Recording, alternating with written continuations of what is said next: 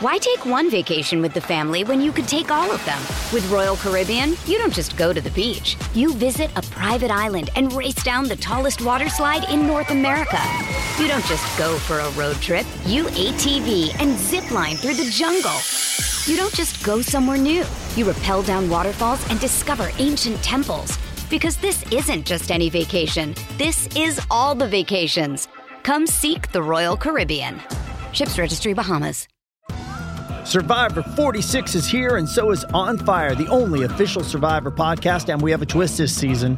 The winner of Survivor 45, Dee Valladares, will be joining us every week. We're going behind the scenes of the biggest moments, the how and the why things happen, and the strategy and analysis you can only get from someone like me, a Survivor winner. Listen to On Fire, the official Survivor podcast, wherever you get your podcast. With threats to our nation waiting around every corner, adaptability is more important than ever. When conditions change without notice, quick strategic thinking is crucial. And with obstacles consistently impending, determination is essential in overcoming them. It's this willingness, decisiveness, and resilience that sets Marines apart. With our fighting spirit, we don't just fight battles, we win them. Marines are the constant our nation counts on to fight the unknown. And through adaptable problem solving, we do just that. Learn more at marines.com.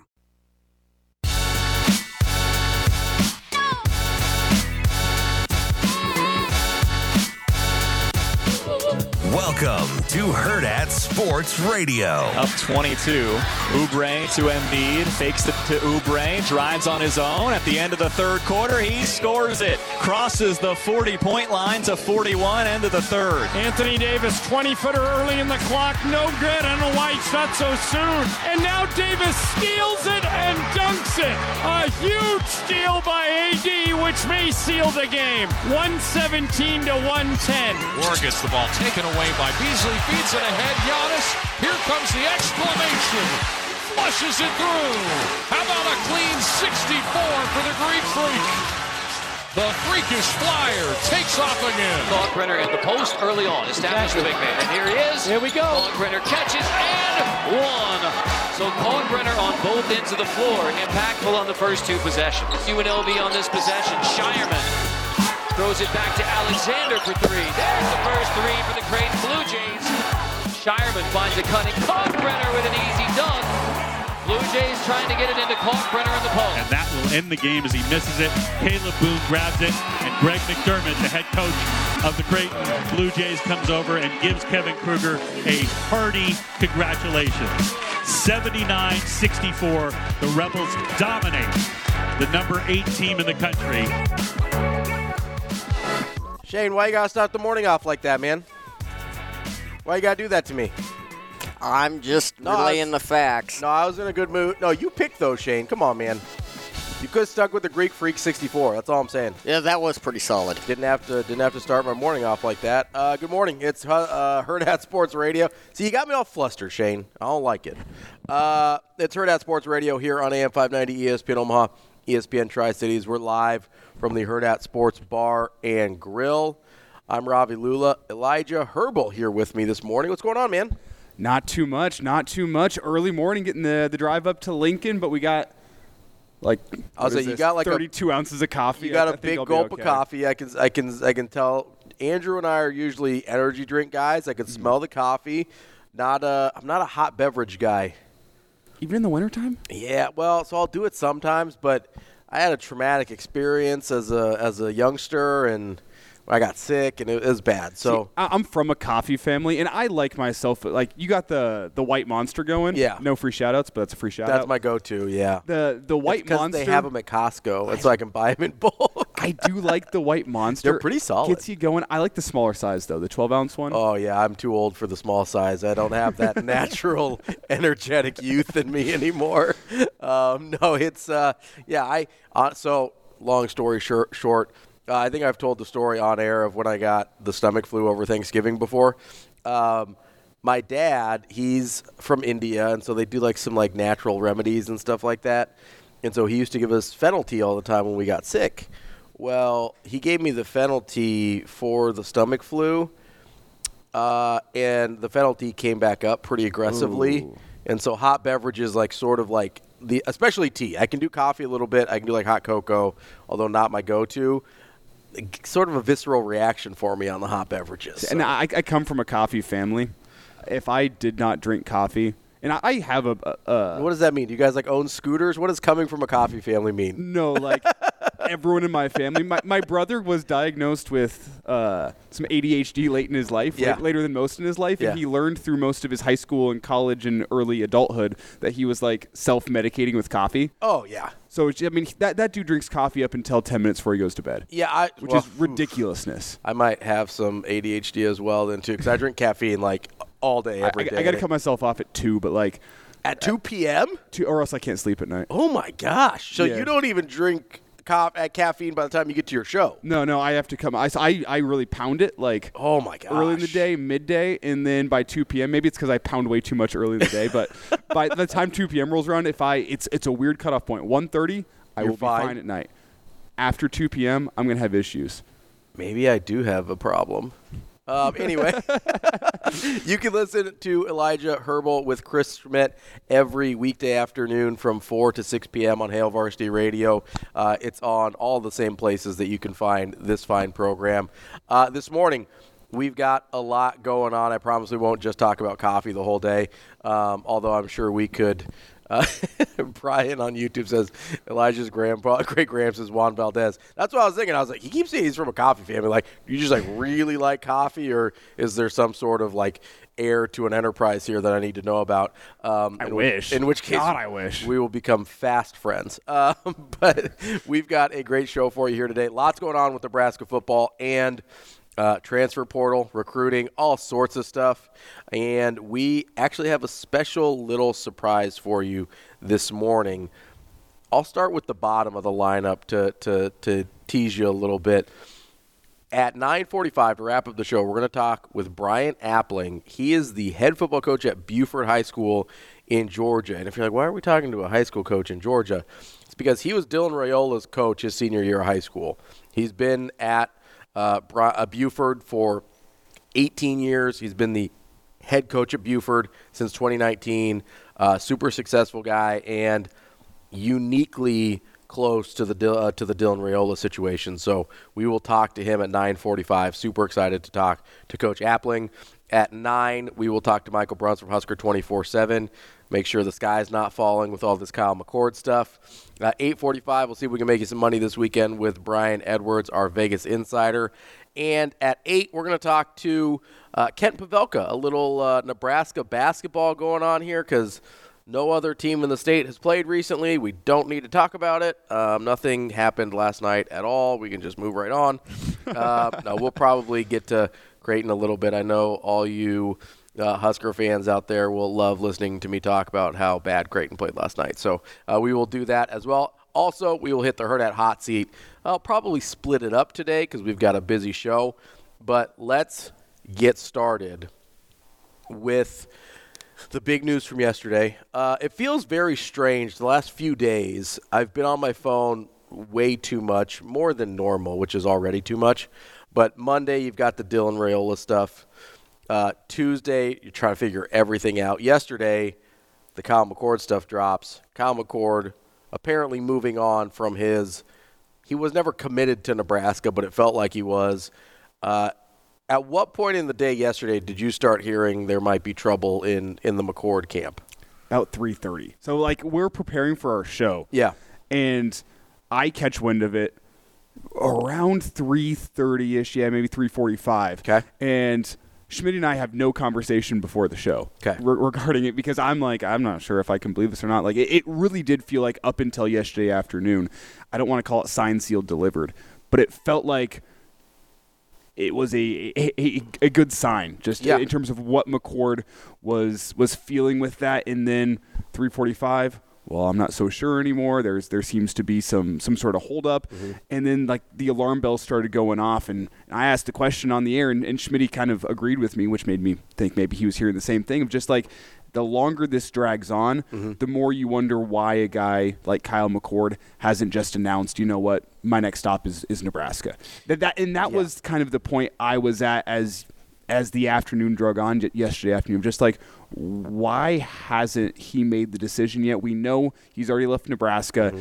It felt like, as we were reading the tea leaves on Tuesday, that you know what? I think he's probably checking out Syracuse on a Tuesday evening, a Wednesday morning, and then as as the afternoon dr- drags on yesterday, you're not hearing any other teams that mm-hmm. are going to be in play here. Maybe Rutgers, but it still sounds like Syracuse now is probably going to be the spot for Kyle McCord. You wonder why hasn't he been able to make up his mind yet? And then the news drops at five. Well, he's not going to be Nebraska Cornhusker next season. Yeah, so uh, I guess my the biggest question to me as this is all playing out is why, right? It seemed like everybody was on the same page. The Raiola stuff had already broken, although I do think part of it was I don't think the Nebraska staff wanted the Raiola stuff to get out when it did. I think that's certainly a factor. Um, but what do you think happened? Because as we're reading the tea leaves here, it seems like they both knew about each other in that situation.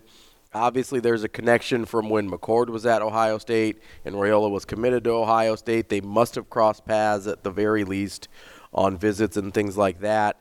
Um, so there was at least some familiarity there. What, where do you think this got off the rails? Because that's kind of the part that I'm trying to figure out. I have theories. I'm curious either if you've heard anything or what your theories are because that's the one variable here that we don't totally understand, I feel like.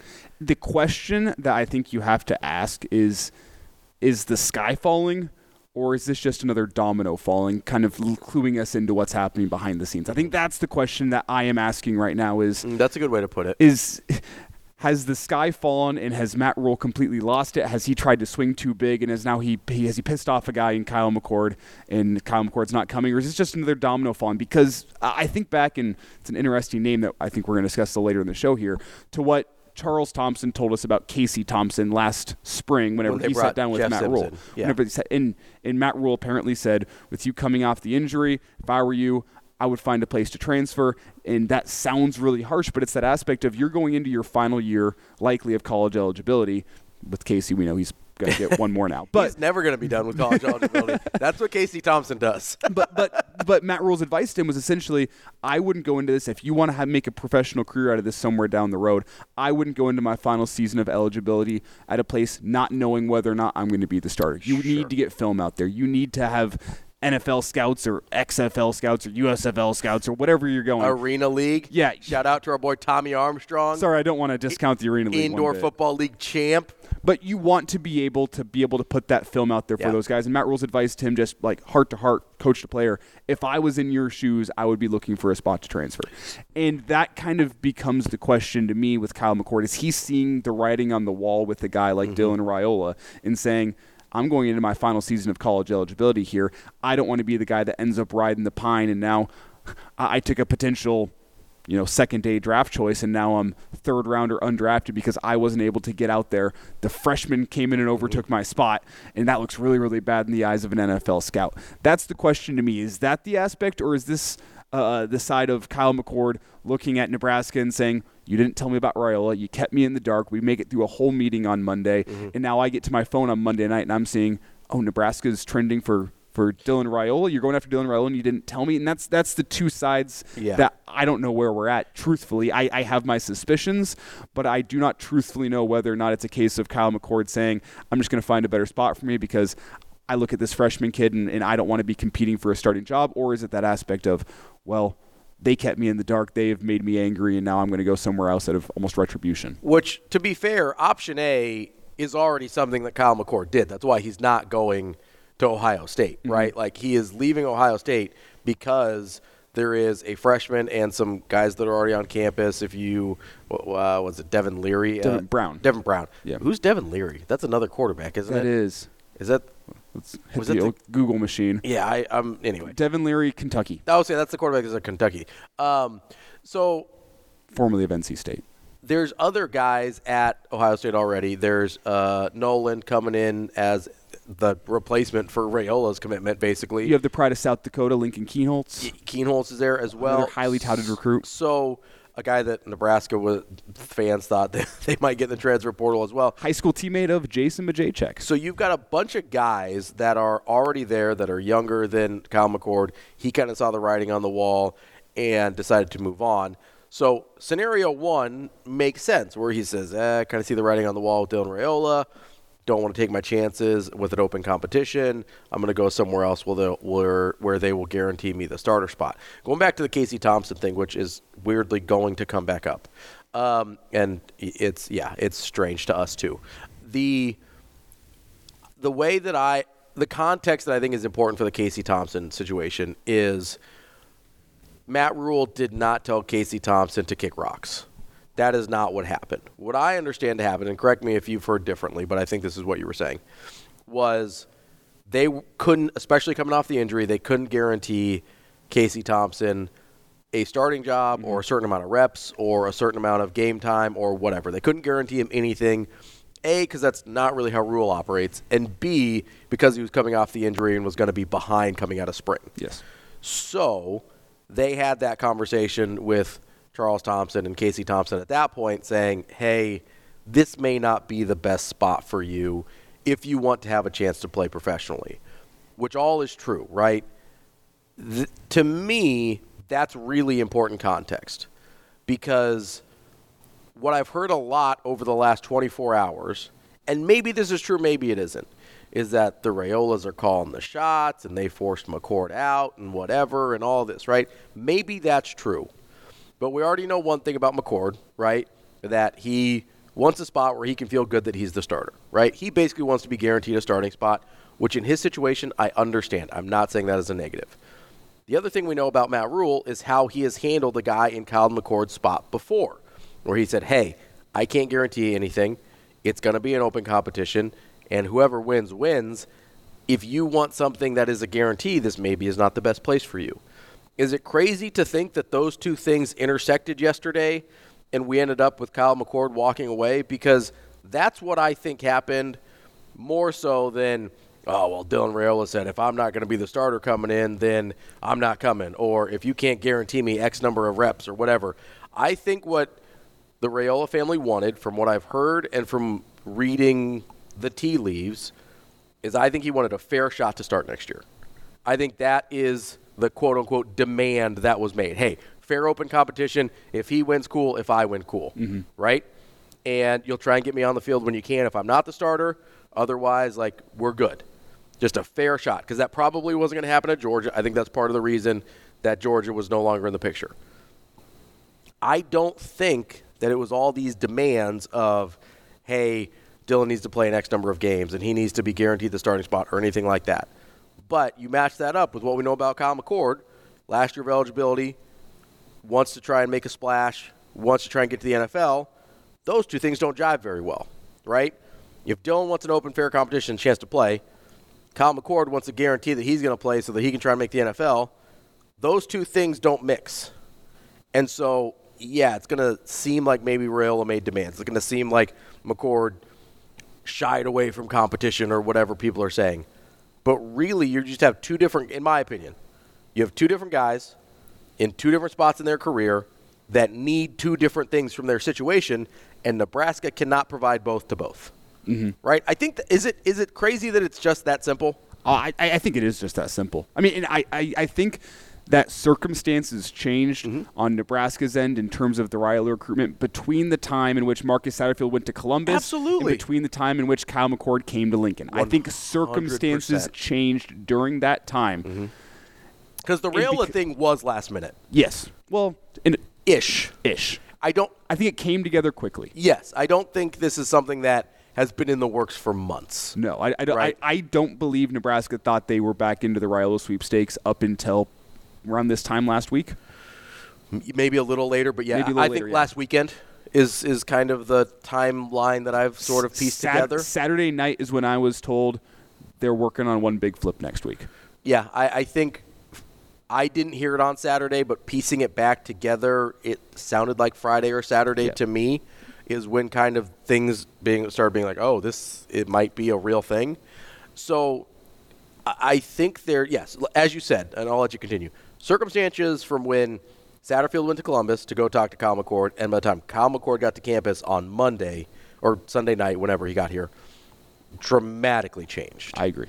And so, both of the things that you kind of laid out in the Kyle McCord situation can also be true. In, hey, like you didn't tell me about the Raiola thing because the Raiola thing wasn't real for a, like that wasn't a real thing for a good amount of time, and also like things were headed in the right direction. I I certainly lean more towards not the sky is falling because it seems pretty clear that Nebraska is about to get their highest recruit ever. I, and that's that's why I think it's another domino falling yesterday in terms of if you want more proof that Nebraska in Raiola is happening is a thing is a thing.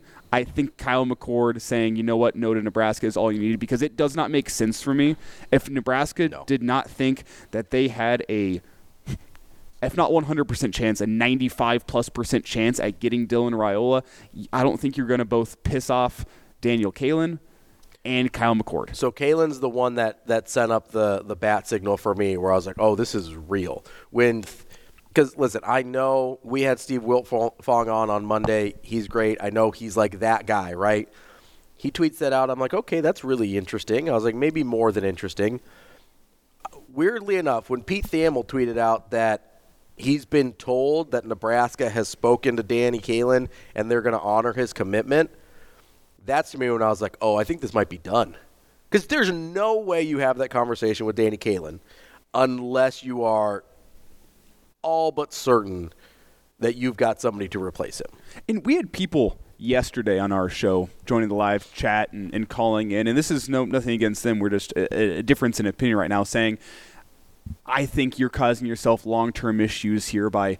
Kicking Kaelin to the road. That's not technically what's happening, but you get what I'm saying mm-hmm. here. Of you're gonna you're gonna irritate people uh, either at Bellevue West or in the the Omaha Metro and your recruiting states in the city of or in the state of Nebraska because you had the in-state guy and now last minute you're kicking him to the curb and putting him in a bad spot. I think coaches around and most people that cover football and around football understand that the bottom line is winning. Yeah. And if you think Nebraska has a better shot of winning with Daniel Kaelin than Dylan Raiola next season, this is no discredit to, to Kaelin. Not by any means. I think he's going to be a fantastic college quarterback wherever he ends up, whether it's Nebraska, Michigan State, another spot.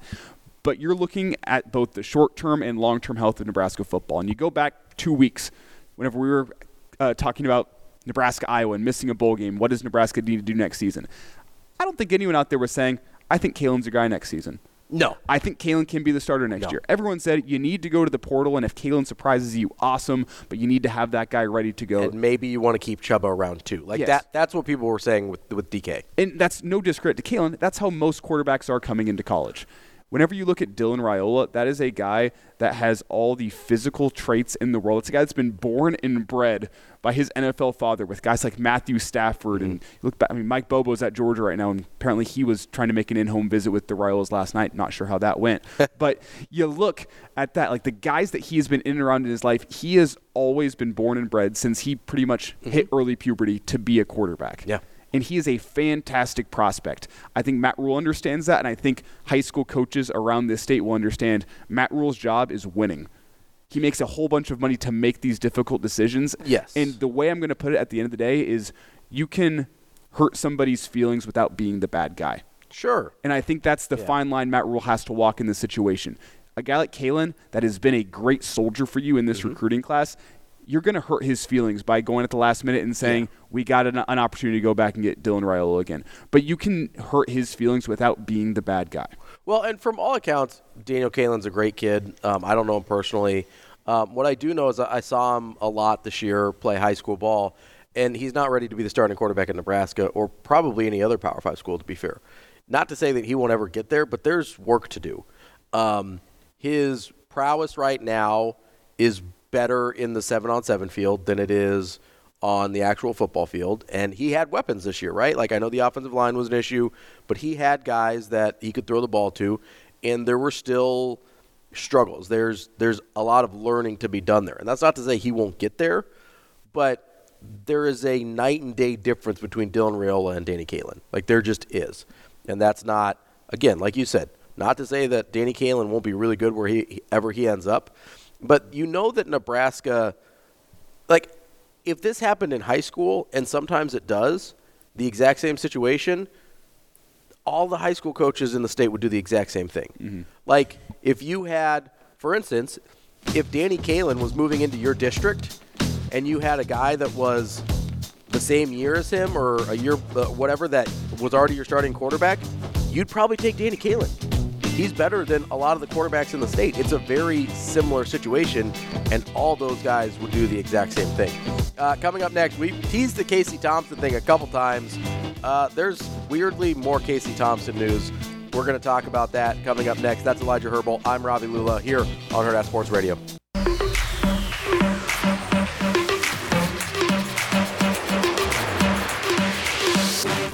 You're listening to Hurrdat Sports Radio.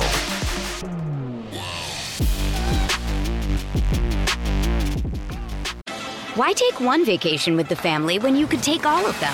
With Royal Caribbean, you don't just go to the beach. You visit a private island and race down the tallest water slide in North America. You don't just go for a road trip. You ATV and zip line through the jungle. You don't just go somewhere new. You rappel down waterfalls and discover ancient temples. Because this isn't just any vacation. This is all the vacations. Come seek the Royal Caribbean. Ships Registry Bahamas. It's only a kick, a jump, a block. It's only a serve. It's only a tackle, a run. It's only for the fans. After all, it's only pressure. You got this. Adidas.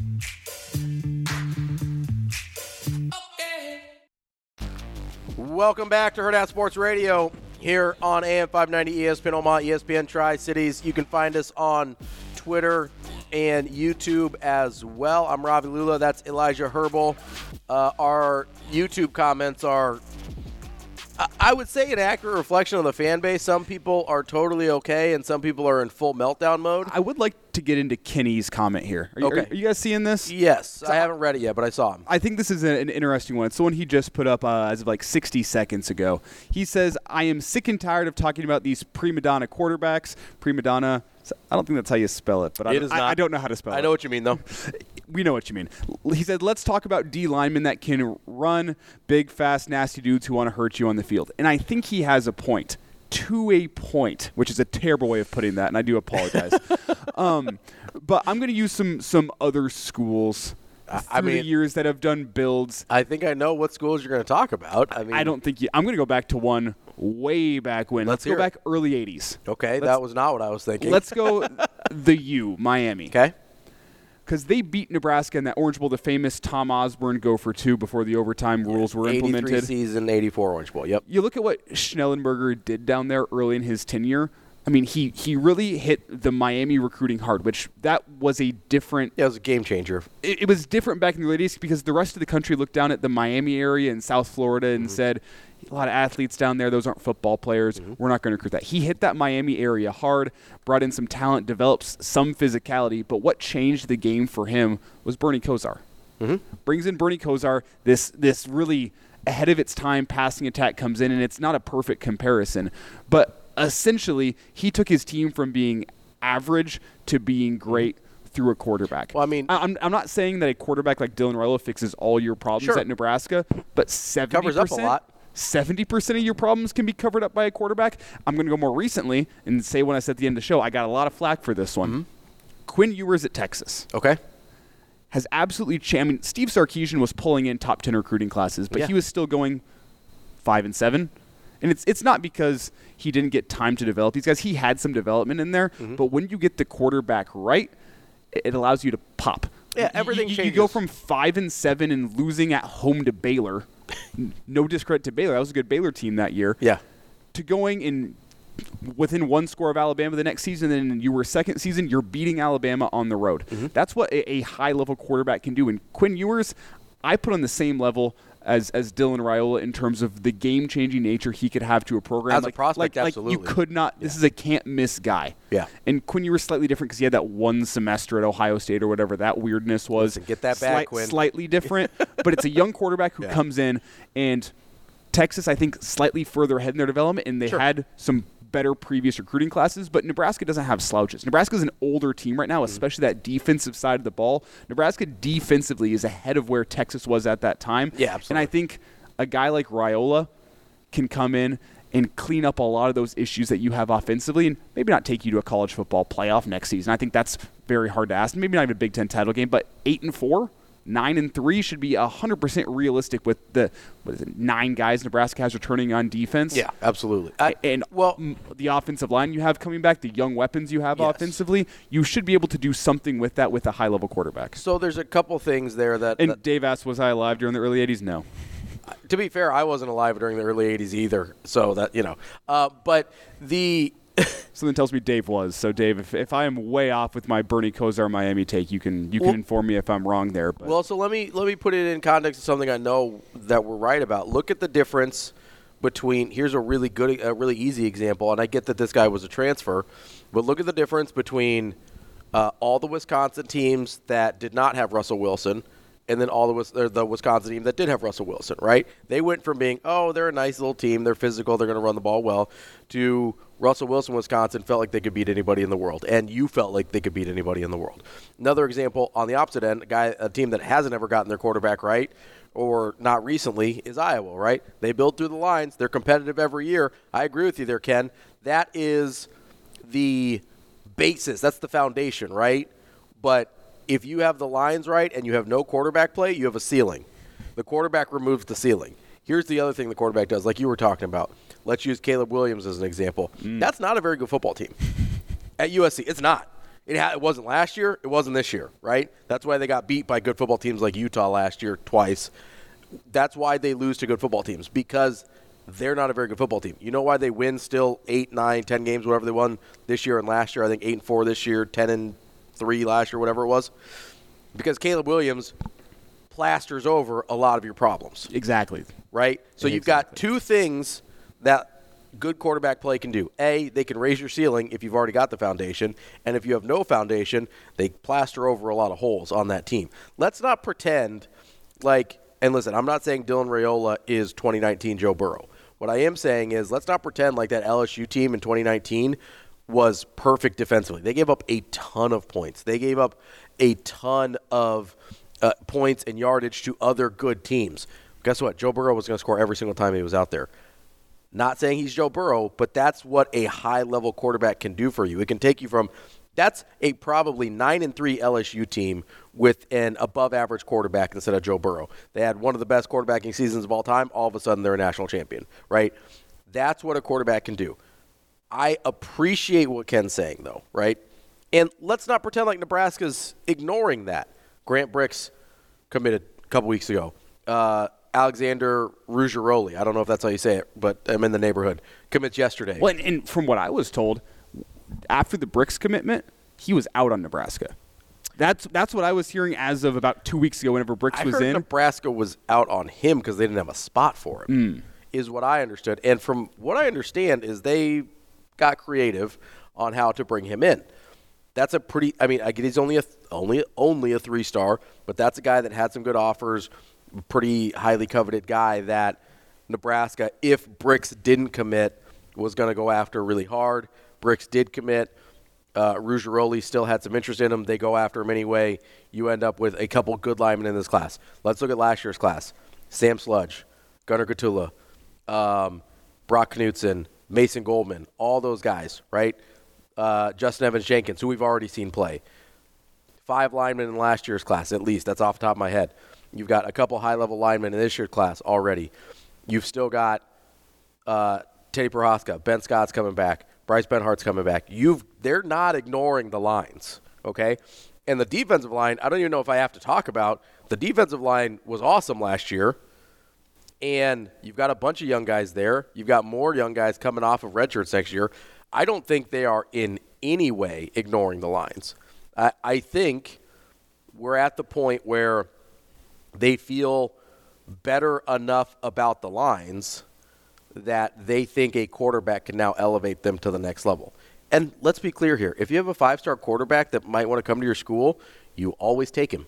That is not that's not a situation where you're like, uh, sorry, Dylan Raiola, our lines aren't ready yet. We uh, we're gonna have to wait. Maybe you'll hit the portal in a couple years when when we're ready. No, They're like hey, five star quarterback wants to come here. Yeah, absolutely. Let's do this.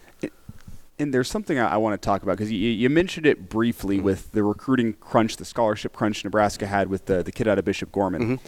Very quietly last night, Jackson Lee, a three star from down in Texas, left Nebraska's class. He's going to Tulsa now. Yeah, Very, very, very super quietly. quietly. Yeah. I don't think that's a minor thing to note. No, Can I, just throw that out there really fast? and because I you don't at know if it's Rougeroli related or Well- if it's other stuff related. well, the rumor. I mean, it sounds like Ruggiero is coming as a walk-on, and NIL is going to take care of some of his. That's what I've heard his- as well. his- is his that scholarship stuff. not counting towards the class So you look at Lee, a scholarship off the board, at wide receiver. a, a potential Daniel Kaelin decommitment, Mm-hmm. another scholarship off the board. Why would Nebraska be clearing some extra scholarships at this time? Let's read the tea leaves here. Yeah. I've heard that some some some communication has been reopened between Nebraska and Brandon Baker. So first and foremost, Danny Kaelin transfers to Dylan Raiola, so that's a one-to-one switch, basically, Yeah. right? So, but we've we've got a couple other ones opening up. So sorry, continue. Just some some some communications be, been reopened with a guy like Brandon Baker. This is what I was hearing yesterday morning. Mm-hmm. Brandon Baker, as well as the really really talented wide receiver out of St. Louis, who at 7:30 in the morning has his name has escaped me, and that is embarrassing because I tweeted about him last night. That being Ryan Wingo, Wingo, that's right. Yep. another talented five-star wide receiver. There's also Something to just watch here is it does Nebraska continue clearing scholarships because one thing that I know for a fact is that five stars don't tend to go alone to different places. They tend to want to bring their friends with them. They've hit the camp circuit. They have made friends throughout the country with other high level players. They tend to want to team up. I'm not saying it's happening, but it'll be interesting to see if Nebraska tries to clear some more scholarship space. especially quarterbacks and wide receivers. Yes. Quarterbacks tend to like to bring a couple wide receivers with them. It would be interesting to see what happens there on the Dylan Raiola. Also, been told there is nothing with Desmond Demas. yes, the five-star JUCO guy. Not happening. Yeah, I don't think that's a uh, culture fit, let's say, Yes. with Nebraska. Uh, coming up next, we've got more of Hurrdat Sports Radio as we wrap up hour number one here on AM 590 ESPN Omaha, ESPN Tri Cities.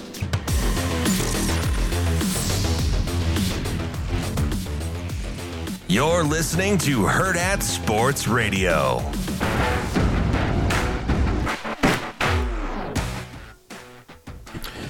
Wrapping up hour number one here on Hurrdat Sports Radio.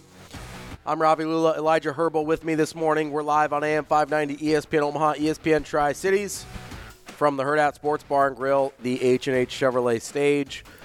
You can also catch us on YouTube and Twitter and Facebook. We uh, we stream on Facebook now too, which is a thing I didn't know until yesterday. So here we go. Um, we said we were going to talk about Casey Thompson last segment, and we didn't get to it because uh, I'm easily distracted. But we are going to get to it now. So yesterday, started hearing some rumors uh, that Casey Thompson might be. Uh, well, that he first of all that he was in Lincoln yesterday, which I I think is verified and true. There's pictures of him with former teammates and, and around. He also kinda- posted up a picture of him doing some physical therapy last night at a local spot. so He he is he in is in Lincoln like that. We Can feel confirm. sure about the fact that he is in Lincoln. So Hey, it's Kaley Cuoco for Priceline. Ready to go to your happy place for a happy price? Well, why didn't you say so? Just download the Priceline app right now and save up to 60% on hotels. So, whether it's Cousin Kevin's Kazoo concert in Kansas City, go Kevin, or Becky's Bachelorette Bash in Bermuda, you never have to miss a trip ever again. So, download the Priceline app today. Your savings are waiting. Go to your happy place for a happy price. Go to your happy price, Priceline. This episode is brought to you by Hyperice, the leader in advanced warm up and recovery technology. They have tons of innovative products, like Venom heated wearables to help soothe sore back muscles, Normatec compression boots to speed up recovery and increase circulation, and Hypervolt massage guns to improve mobility. Loved by athletes like Naomi Osaka and Erling Haaland. Try them yourself. Get 10% off your order with the code MOVE at hyperice.com. I mean, Elijah, I ask you this: Why is Casey Thompson in Lincoln? It's interesting, right? it is very, very interesting. And yeah, you combine it with some of the internet sleuths that have found Casey Thompson in UNL student directory. Yep. It should be noted. It should be noted that that student directory is not always the most up-to-date information you can find. But what is interesting, To be fair, I do think he's. I think Eric Crouch is also still in that student directory for what it's worth. what is interesting though, is that Casey Thompson is listed as a graduate student Yes. at Nebraska. Which, whenever he left Nebraska, he was Would not have been the not case. a Yes. graduate student. Also, I have heard. I haven't done checking myself because I feel a little weird looking up names in a student directory. But I'm not discouraging you guys from doing it. I'm just not going to. Casey Thompson, though, pretty common name. Maybe there's another Casey Thompson that happens to be Also- at Nebraska that just happens to be a graduate student. Was told that he is no longer listed as a student at FAU. Yes. Which is just as important as the fact that he may or may not be listed as a student at Nebraska. So, what does this all mean? So, we were talking about the Kyle McCord situation, how it doesn't totally make sense for him and what he wants, and for what Dylan Raiola and what he wants to be at Nebraska at the same time. What it does make sense is for Casey Thompson. He already took his shot at trying to put together a really nice season, get a professional career going. I think everyone's always kind of assumed he was going to be a coach at some point. And what makes sense for Casey Thompson at this point, you come in, you be a backup to Dylan Raiola, you kind of jumpstart your coaching career, learning under Coach Rhule, under Glenn Thomas, maybe. We'll maybe talk about that in a little bit, but but um, and then you mentor this young quarterback in Dylan Raiola. If something happens, you know, God forbid, you've got a, a seasoned, experienced backup um, in your room. I, it sounds like there's smoke to this Casey Thompson thing. And you also have Brian Munson, a, a recruiting expert that I, I know and trust. I know he's not affiliated with us, but last night he tweets out the original Casey Thompson to Nebraska Twitter post, which is interesting. I, I haven't talked with Brian at all Sure. since he has done that. I haven't asked him why he has done that. But why would you be doing that? It's it's interesting for sure. Um, it is it is an a scenario that I think makes a lot of sense for everyone involved. Yes. And that's the only reason I put much stock in it because when you really kind of pull at that string, when you pulled at the string, it fell apart for the McCord and Raiola coming to Nebraska at the same time. You can kind of logic your way out of that making sense. We were all hopeful, right? That would have been super fun. You have McCord, you have Raiola, you've got two quarterbacks, both five stars coming out of high school. You feel really, really good about your quarterback room all of a sudden. So obviously we all wanted that, but you pull at that string and apply some logic to it, and you go, yeah, that doesn't really make sense, like we kind of talked about earlier this morning. The Casey Thompson thing does. I and even if it's not Casey Thompson, I do think that Nebraska will try and bring in a veteran guy who's okay being a backup, who maybe wants to get started in their career. anyone who wa- anyone who wants to have a career in coaching would Absolutely. be very wise to spend one year under Matt Rhule, especially after I mean everything we've heard about Casey was that he was an utmost professional through the coaching change last Mm-hmm. offseason, handled it very professionally, gained some respect from Matt Rhule in that sense. Even if it's not him, it makes a lot of sense for a guy to come back Somebody like and play him. for Matt Rhule. Look at what Garrett, Jerry, happened to Garrett Jerry McGuire. Bohannon, Bohannon. Yeah, I mean, look what happened to Garrett McGuire. Yeah, sure, absolutely. He was never a, a guy that was an No. impact player at Baylor. But Matt Rhule took care of him Mm-hmm. because he knew he wanted to be a coach. He came in, he was professional through his entire time at Baylor. Gets an opportunity on a Matt Rhule coaching staff at a very young age because, I mean, the Carolina Panthers, you're coaching guys that are older than you. Hey, I mean, but- he's but still coaching guys that are older than him. Matt Rhule took care of him in that way because Yeah. that's what Matt Rhule does. It is a wise decision on any quarterback that wants to go into coaching Mm-hmm. to come and spend a year under Matt Rhule. Well, and it, be, be, be a tutor to some young quarterbacks in the room, and uh, maybe get a graduate assistant spot. Maybe Matt Rhule hooks you up with one of his friends across the country, which Matt Rhule, as we've lot. learned over the past year, has numerous friends across the coaching world to say, "Hey, I got a guy. He wants to be a coach. I think he's got a, a world of potential in that uh, that world. Can you help him out?" Matt Or- Rhule can pull the strings like that. It's a very wise decision on anybody who wants to be a coach to spend a year playing under Matt Rhule. Or you look at a situation where, okay, uh, they're very high on a guy like Adam DiMichele, right? Maybe DiMichele ends up somewhere else as a on-field position coach instead of an analyst. Maybe Casey Thompson becomes an analyst. Maybe Casey Thompson becomes a grad assistant. There's a lot of opportunities um, by having Matt Rhule kind of in your corner, right?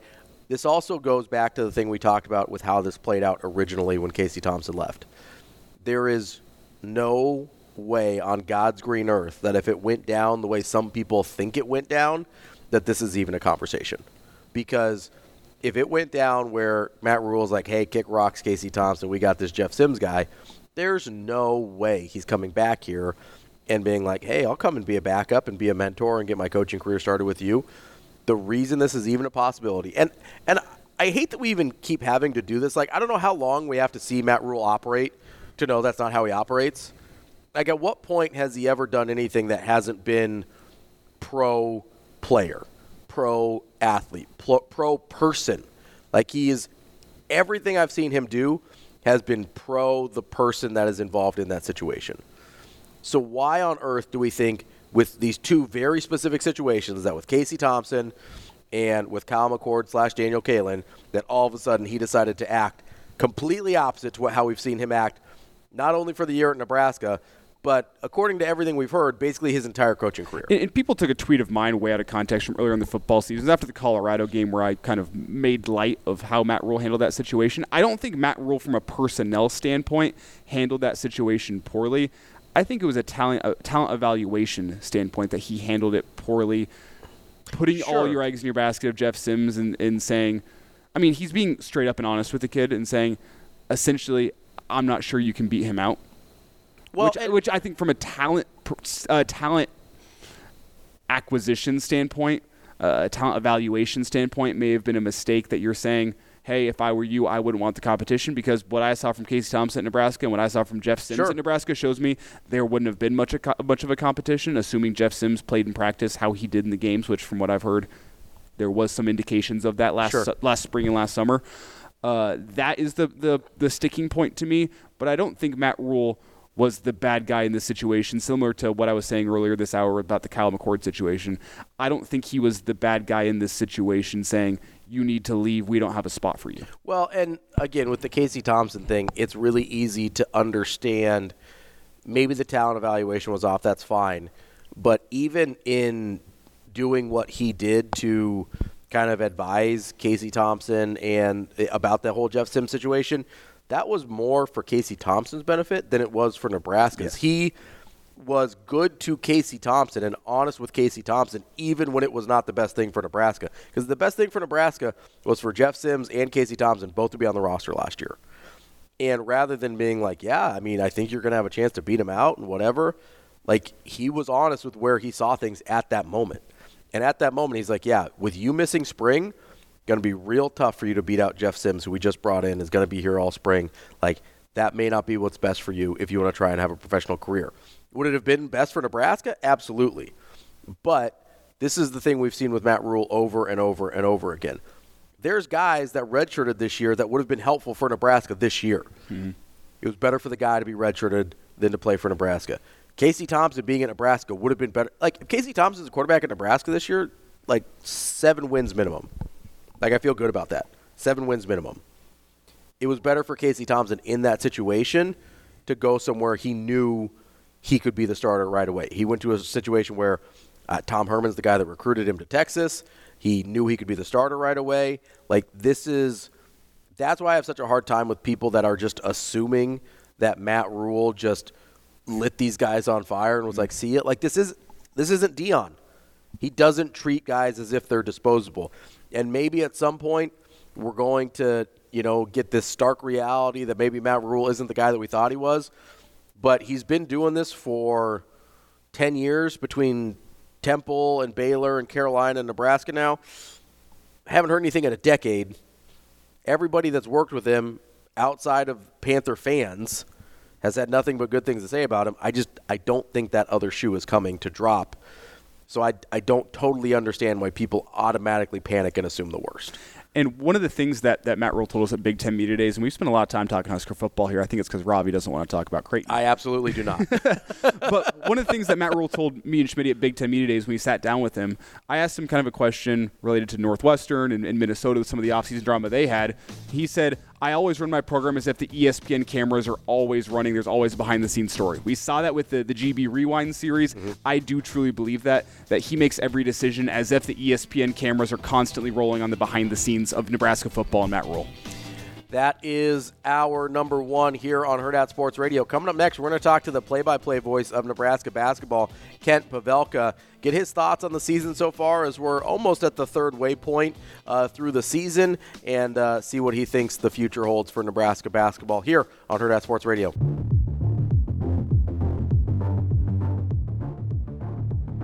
Welcome to Hurrdat Sports Radio. Shoots the three. Bang! A ring! JPJ! And the Huskers are now up by nine. Puts his head down, drives off the window. Got it! Oh, sweet, sweet kiss off the plexiglass for Watson, and the Huskers extend their lead.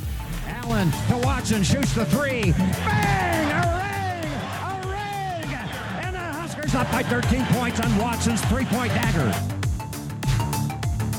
Kicking off hour number two here on Hurrdat Sports Radio. I'm Ravi Lulla. Andrew, not Andrew Rogers, Elijah Herbal here with me today. Sorry, that's, Andrew. A, that's a habit. Uh, we are live on AM 590, ESPN Omaha, and ESPN Tri Cities. We are joined now by the play-by-play voice for Nebraska basketball. That is the legendary Kent Pavelka. Kent, how are you this morning? Doing great. Hey, thanks for inviting me on the air. I I, uh, I, I, li- I like to listen to you guys, and I really enjoy what Hurrdat is doing uh, and all the, the various enterprises. So, uh, yeah, it's good to be on with you. Well, thank you, Kent. And Kent joins us on the Warhorse Sportsbook Hotline. Uh, Kent, jumping into Nebraska basketball this year, I'm curious. I know you've been following this team for uh, quite a while as the play-by-play voice, and you've seen a lot of different versions of Nebraska basketball. So far, eight and two on the season. Uh, has struggled a little bit against their the better competition on their schedule, although they, though they got a big win against Michigan State on Sunday. How has this team performed compared to your expectations coming into the year? Well, I don't think anybody really had any kind of a feel uh, before they got together and finally got all their players together in the summer and went over to Spain. Uh, I I saw a lot of potential the very first time I watched them practice uh, this summer, um, and and then they bowled out to a seven and zero record, and like you intimated, uh, maybe not against uh, you know some of the, the better teams that they were eventually going to face, and then when they they met up with uh, the Creighton Blue Jays. They, uh, you know, that was a that was a comeuppance, no question about it. All the credit in the world to Creighton that night. Uh, Does Monday at the office feel like a storm? Not with Microsoft Copilot. That feeling when Copilot gets everyone up to speed instantly? It's sunny again. When Copilot simplifies complex data so your teams can act, that sun's shining on a beach. And when Copilot uncovers hidden insights, you're on that beach with your people and you find buried treasure. That's Microsoft Copilot. Learn more at Microsoft.com/slash AI for all. uh, you know, then the question was, you know, I mean, I saw a lot of potential and a lot of talent, uh, and we could talk about that. But uh, after that Creighton game, we wondered, you know, do that, does this team have any resiliency? You know, can, how can how quickly can they come back? And in the first half against Minnesota, the very next game, I thought they played their best basketball all year long, and they're they're very impressive when they're playing well. Second half, uh, the bottom fell out again, and then you wondered again, do they have any resiliency? Well, that was answered when they they beat up uh, Michigan State at their own game in terms of physicality. And I mean, I don't know if you got to see that or listen to it. It was really impressive. And even though Michigan State ha- is having a rough year, they still have a lot of talent. They were mm-hmm. preseason top five team. At any rate, now we saw some resiliency, and now what I'm looking for is consistency, and that'll be tested at, at Kansas State this Saturday or this Sunday. I beg your pardon.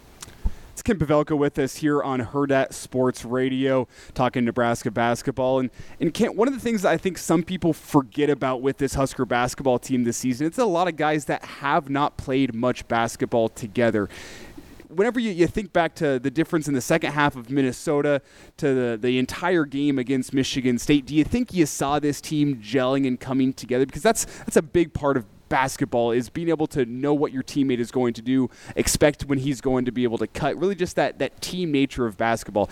Did you see a step forward in the right direction in that aspect in the Michigan State game, or, or do you still think there's more work to be done in that area? Well, I think that this team is still looking for, like I, like I said, some consistency and really a measure of confidence in terms of, uh, you know, what those kinds of, you know, the second half of Minnesota and the Creighton game do to your do to your psyche, collective psyche. I mean, I, everybody, most everybody is is having to play with new players now with in in this. Uh, paradigm of uh, you know the NIL. I mean, everybody's going to have a new roster pretty much every year uh, save for just a, a few exceptions. Um, so I don't think it's so much that as it is, um, you know, playing collectively together and just having that sense about you as a team that you know you've got the answer no matter how hard you get punched in the face. And I don't I don't mean to turn this into you know a, a bunch of cliches, but that's the best that's the best way I can describe it. You know that these guys when they met adversity um, I don't know that they knew how to answer it, and, and and I think they're learning that. And so, you know, they go forward now and play a tough game Sunday at Kansas State.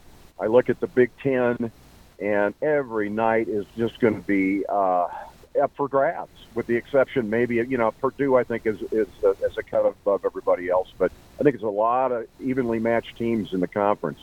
So those intangibles, you know, that uh, that growth factor in terms of being able to, you know, play relentlessly for 40 minutes no matter what happens to you. Uh, I think the team that is able to put themselves together in that respect, uh, the teams that put themselves together in that respect are going to be the ones that play, uh, you know, after Selection Sunday. Uh, Ken, I'm glad you brought up the Big Ten as a whole because as I've watched this year, uh, you mentioned the uh, Purdue as, as probably kind of that cut above everybody else, and I, I, tend to agree with you there. But as you've watched Nebraska this year and you've seen some of the other teams in the Big Ten as well, where do you think Nebraska, if things, I guess, go well or they continue to progress throughout the year, where do you think Nebraska kind of what range do you think they can slot in into that Big Ten conference? Well, I think if things go really well and, and they figure it out and uh, you know don't have this yo-yo like phenomenon happen all year long uh, in terms of their you know uh, ability to maintain a level of performance, I think they can finish in the upper upper half certainly, mm-hmm. and maybe the upper third. You know, because I think Purdue is alone in terms of its uh, uh, obvious uh, talent advantage over everybody else. I think Wisconsin's right there, right behind them. I think Illinois is really talented. Um, you know, but you dip be, deeper than that, and I think you know, like I said, I think it's a team that figures it out, and I think Nebraska has a chance. It's Ken Pavelka with us here, Hurrdat Sports Radio. And I, I, don't know if I need to introduce Ken. If you can't recognize him from the voice, that's on you. And but Ken, I want to get your thoughts on what we saw specifically on Sunday with the starting lineup. Josiah Allick unavailable on Sunday, and Juwan Gary got thrust into the starting lineup. Seemed to go pretty well on Sunday. Do you see that being a plan for Fred Hoiberg moving forward? Juwan Gary in the starting lineup, Josiah Allick off the bench, or do you think we're going to have a return to normalcy in that regard? I think I, I'm just guessing here because I have not talked to anybody or been at practice since Sunday, and um, you know I'm I don't know, but I, I'm I suspect you're going to see uh, Josiah Allick back in the starting lineup for a couple of reasons. Um, he didn't do anything to uh, you know deserve a demotion, but I, I think you've got a piece coming off the bench with uh, you know the way the way they have it, the way it was before Sunday. Um, that you're not going to have that. if you if if you change the lineup. So uh, I just guess that it's going to go back to the way it was. And to me, it's so valid when coaches point out that who starts is an overrated kind of concept anyway because you know like like coaches will say you, you know you want to know who I think my best players are watch who's in the game in the last five minutes rather than the first five minutes Hmm.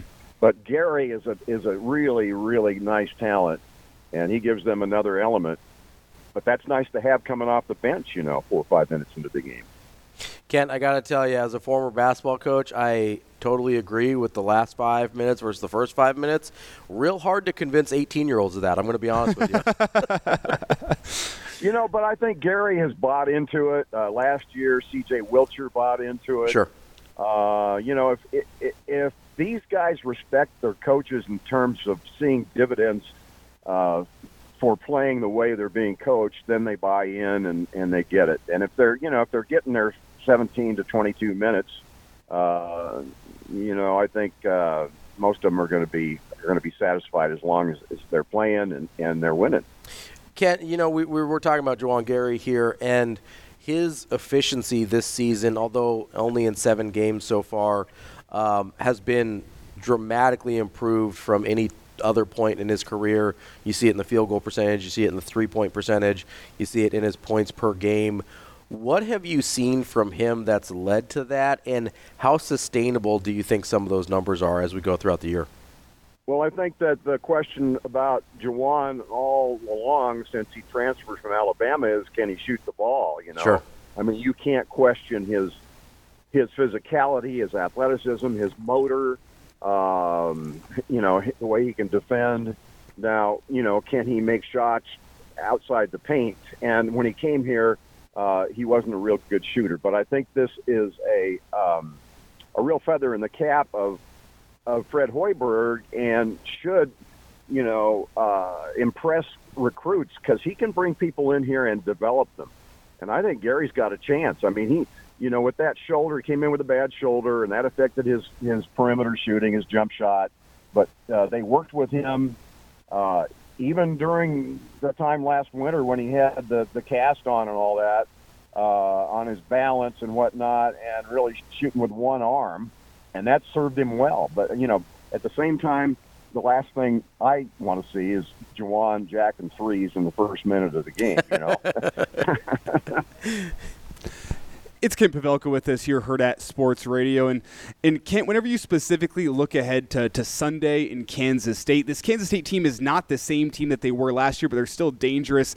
The crazy stat to me this season is in 10 games, already four overtime games for Kansas State. They have won all four of those. The first being against Providence, another overtime win against Oral Roberts, and then against North Alabama, and finally against Villanova. Already four overtime games, all four wins for Kansas State. Whenever you look at, at what this Kansas State team is this season, I'm not sure how far into your game prep you, you've you've diven uh, dove.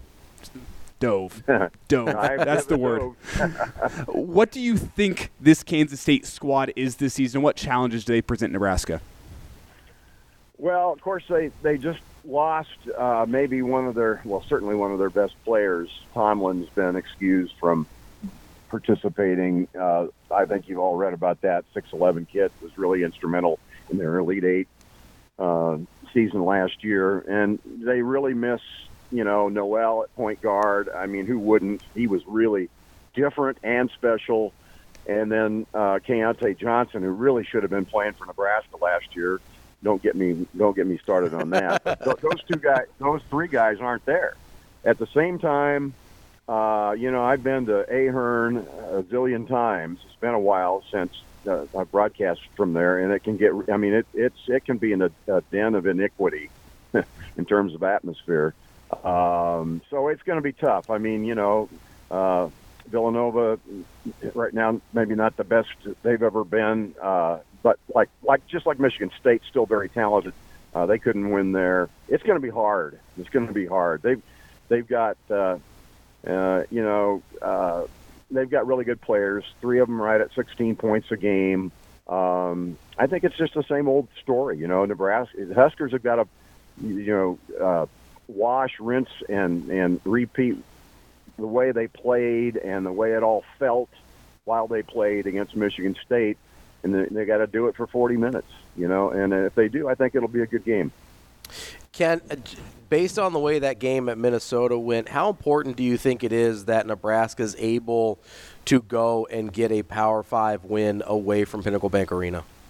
Oh, I think it's uh, it would be a huge win uh, Sunday, because again, if the Huskers are able to, you know, uh, in, at the end of the day in early March, have fared well enough in, in the, the Big Ten to be in the conversation, a, win against Kansas State and at Kansas State in non-conference play could put them over the over the uh, you know it could, could be the thing that, that gets them in the tournament. And I know people think, you know, well, it's you know, it's pretty early to be talking about that, but hope springs eternal. And I, I really like this team. I like, I love the players individually, collectively. I love the coaching staff. I think they've got more potential than any time, certainly since Fred's been there. And um, uh, I'm, I'm just real hopeful. And, and I, I, I, this would be a huge win. Can, as you look at it now, maybe an early preview of your keys to the game. Can you give me a guy or two that you think needs to step up on Sunday for Nebraska to get it done? Oh boy, I think. Um, well, I think uh, I'm definitely putting you on the spot here, Kitten. I do apologize no, no, for no, that. That's fine. I'm just thinking about it. Uh, you know, uh, Rienk Mast was kind of AWOL in the Creighton game, you know, and he was huge Sunday against Michigan State. Reminded me of Derrick Walker a little bit, the way he was uh, passing the ball, wound up, I think, with four or five assists. Uh, I think that, you know, he needs to be as effective uh, game in and game out as he was, more effective like he was against Michigan State than, than, than how he, you know, just wasn't a factor against Creighton. Um, uh, you know, um, Brice Williams scored 17 points, I think it was, in the first half against Minnesota, and one in the second half. I mean, this this is a guy that I think has probably the most potential to play on the next level, and he just needs a little more motor, in my opinion. Uh, you know, a little just out of his personality to be as uh, aggressive and forceful at all times uh, as he needs to be. But the guy I think that might be the key to the game and the season really is Jamarques Lawrence. You know, he's put in a tough situation moving from the two guard to point guard, and uh, you know he's he, he's uh, that's a lot to ask of a guy. And to also, oh by the way, we still want you to score 15 points a game. But I'm seeing I'm seeing improvement with him. You know, the longer I talk about this, I'll mention they're all 13 players here. right? Uh, Kent, if you Uh, could, if you could snap your fingers and, and fix a certain spot on this team, would it be getting a true point guard in for this team? Because it, it does kind of seem like that is the missing piece to sort of getting them to that next level. Uh, no question about it. I, I think that that you know, I, like I said, I think that Jamarques is kind of a key. You know, if, if he can if he can continue to develop, and you know, he's he's he's really good defensively, uh, and um, and his assist numbers are good. But yeah, I mean, Ahron Ahron Ulis was the guy, and then you got the gambling thing with him. Um, and I could go on and on this year and over the summer, and guys that were near misses, and you know, how about how about catching a break? You know, everything falls into place, and you've got all the pieces that that look like you you know you have a chance to get these guys, and and then it doesn't work out for whatever reason. But yeah. Um, uh, it's it's uh, you- you're trying to do it, and everybody's got a problem in, at this level. You know, uh, warts in terms of you know not having all the pieces you want. That's I think that's it for Nebraska, and I think that also that point guard is kind of um, uh, uh, it's it's a in this in this day and age in college basketball, being a point guard is not what it used to be. You know, it's not the guy that brings the ball across the timeline and pounds the ball to sleep. You know, and, and you know, and get, let's let's get it back to him. And you know, on every possession before somebody, he's got to be the guy that assists on the shot. I mean, once you get it across the timeline, push the ball and see if you've got anything in early early offense.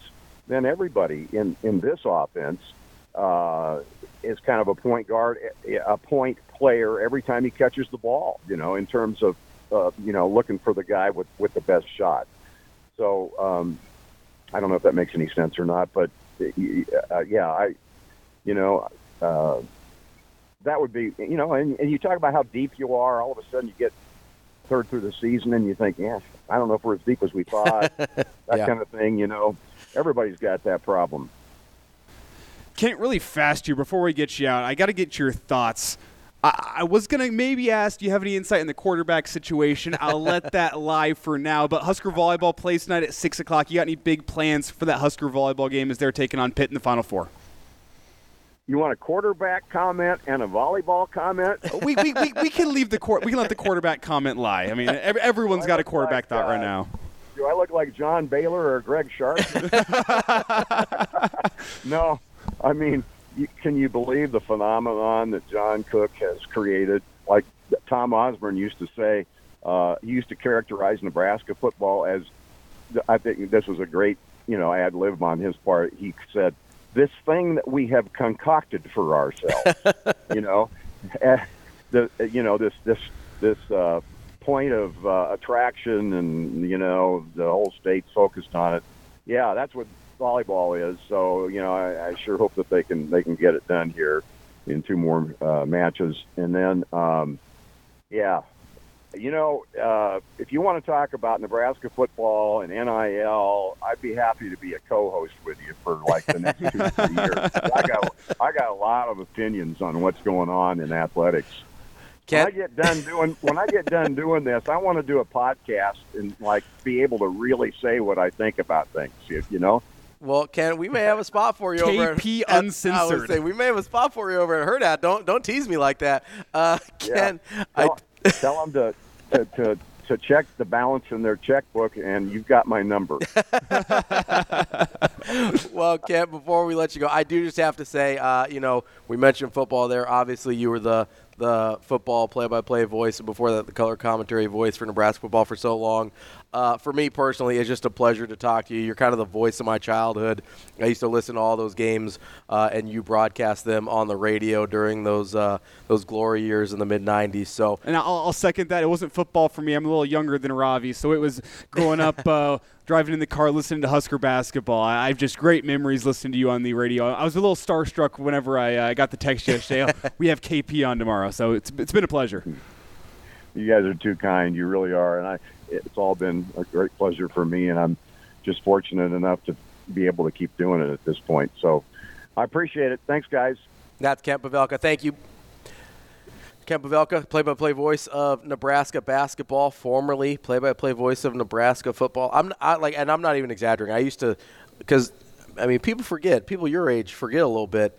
The games didn't all used to be on TV. Mm. Like I literally would be in my backyard listening on a little Walkman radio to Kent calling Nebraska games. So uh, it always is a pleasure when we get to talk to Kent. We appreciate him uh, giving us the time there as well. One of my favorite memories growing up listening to Kent, it still stands out distinctly in my memory. It would have been, I mean, back when basketball games were still played at Bob Devaney, it was number two Texas coming to town. I can't remember who was number one that week, but number one had fallen. So Texas was the presumptive number one team beginning the next week. And Nebraska basketball comes in to Bob Devaney that day. It's rocking. I'm listening on, on the radio. The game was on ESPN that day, but I'm listening to KP on the Yep. radio. And Nebraska's able to take down Texas in a low scoring game. If I remember correctly, that was Kevin Durant's say, freshman I year. I think it would have been 07, uh, 07 I think, because that would have been the only time. I think because when you were saying that, them number two, presumptive number one, I think that was 07. Uh, and that would have been Kevin Durant's freshman year uh, as well. But I, I, the other thing that I remember, this is a super random memory. I remember being at my dad's software store listening to Kent Pavelka call. I believe it was the 95 NIT championship when Nebraska basketball won the NIT. So uh, Kent's been a, a huge part of my life as a Husker fan growing up, and uh, really appreciate him giving us the time uh, and joining us here. Bang! Hooray! Nice. Can you? Do I would say? Do we have the "Got It" in there somewhere, Shane? The the Kent Pavelka "Got It" anywhere? Is, is there still the Kent Pavelka soundboard? the what? The Kent, there used to be the Kent Pavelka soundboard online Oh, with, yes. with all the different Kent Yes. Pavelka sounds. That was that was always the best. There we go. There it is. That's the one. Uh, Sean on the YouTube says he was actually at that Texas Nebraska game. Best basketball environment he's ever seen. Uh, good stuff there from. Uh, from our guy Kent Pavelka on the Warhorse Sportsbook hotline. Uh, real quick, want to tell you about Warhorse Sportsbook. They're the best place in Nebraska to place your sports bets. You can do so in Lincoln at the casino or at Horseman's Park here in Omaha. You can place live bets, props, parlays, straight bets on nearly every major sporting event. Warhorse Sportsbook has you covered. Make sure you get the Warhorse Sportsbook app or visit warhorsecasino.com slash sportsbook for all the details and full house rules. Warhorse Sportsbook, no bets, no glory. Coming up next, we're going to get a little Hurrdat Hot Seat. Get to know Elijah a little better here on Hurrdat Sports Radio.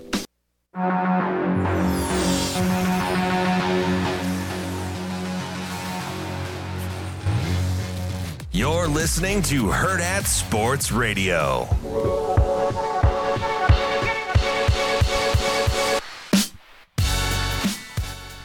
We're halfway through the show here on Hurrdat Sports Radio. I'm Ravi Lulla, Elijah Herbal here with me. We're on AM 590 ESPN Omaha, ESPN Tri Cities, and we are about to do the Hurrdat Hot Seat. Before we do that, though, I want to tell you about our friends at Dingman's Collision Center. Dingman's has four great Omaha area locations.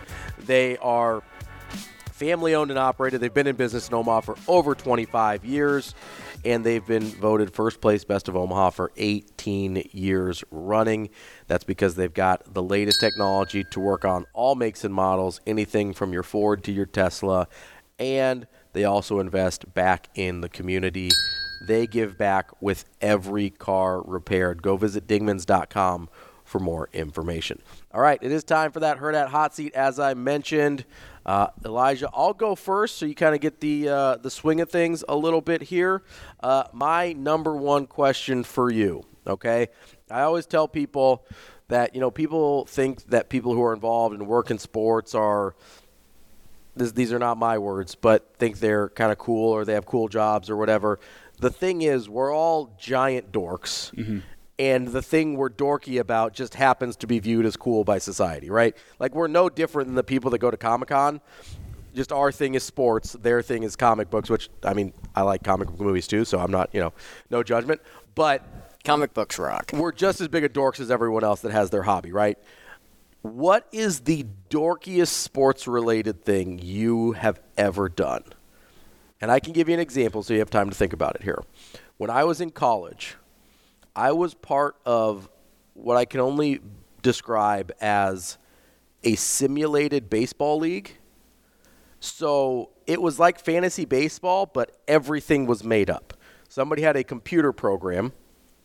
I ran a franchise. So when I say franchise, I say I had a major league team, a triple A team, a double A team, and a single A team. All of the players were made up. Somebody was just running a computer program. Basically, I don't know if it was off of like a video game or whatever, but they were running this computer program and uh, basically simulating all of the stats, all the games, everything. This was like a year round thing. You drafted, you signed free agents. This was a huge time commitment. Then they'd give out all the results over AOL Instant Messenger. You like were part of a group, uh, a, a group chat deal. By like by far the dorkiest thing I've ever done, and because it, it was literally just super involved fantasy baseball, but none of it was even based on reality. It was all based off of some guy's computer program.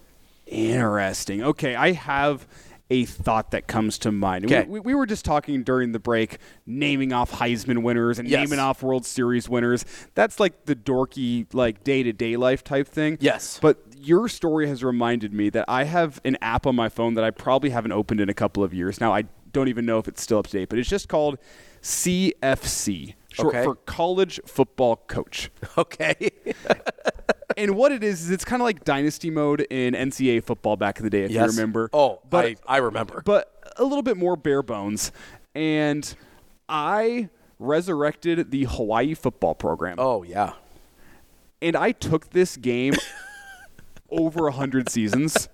I am telling you, like we are in 2160 something. if I had to guess in that app, I won like 90 national titles. Nice. Um, there's no reason for me to keep playing it. It's unfair. I get all the top recruits every single season Yeah. because you know I've been playing in the national championship game every single season. I started like reinventing my offenses just for fun. like, oh, we're going power running game this It's season. like when you used to play NCAA back in like 05 when you could get like 35 stars in one class and it just was totally I mean it was totally imbalanced that way. Um, I so I did that with and this is probably where my sim baseball thing was birthed. I used to do that with NCAA football. I would never play the games. I had no interest in actually like playing the games.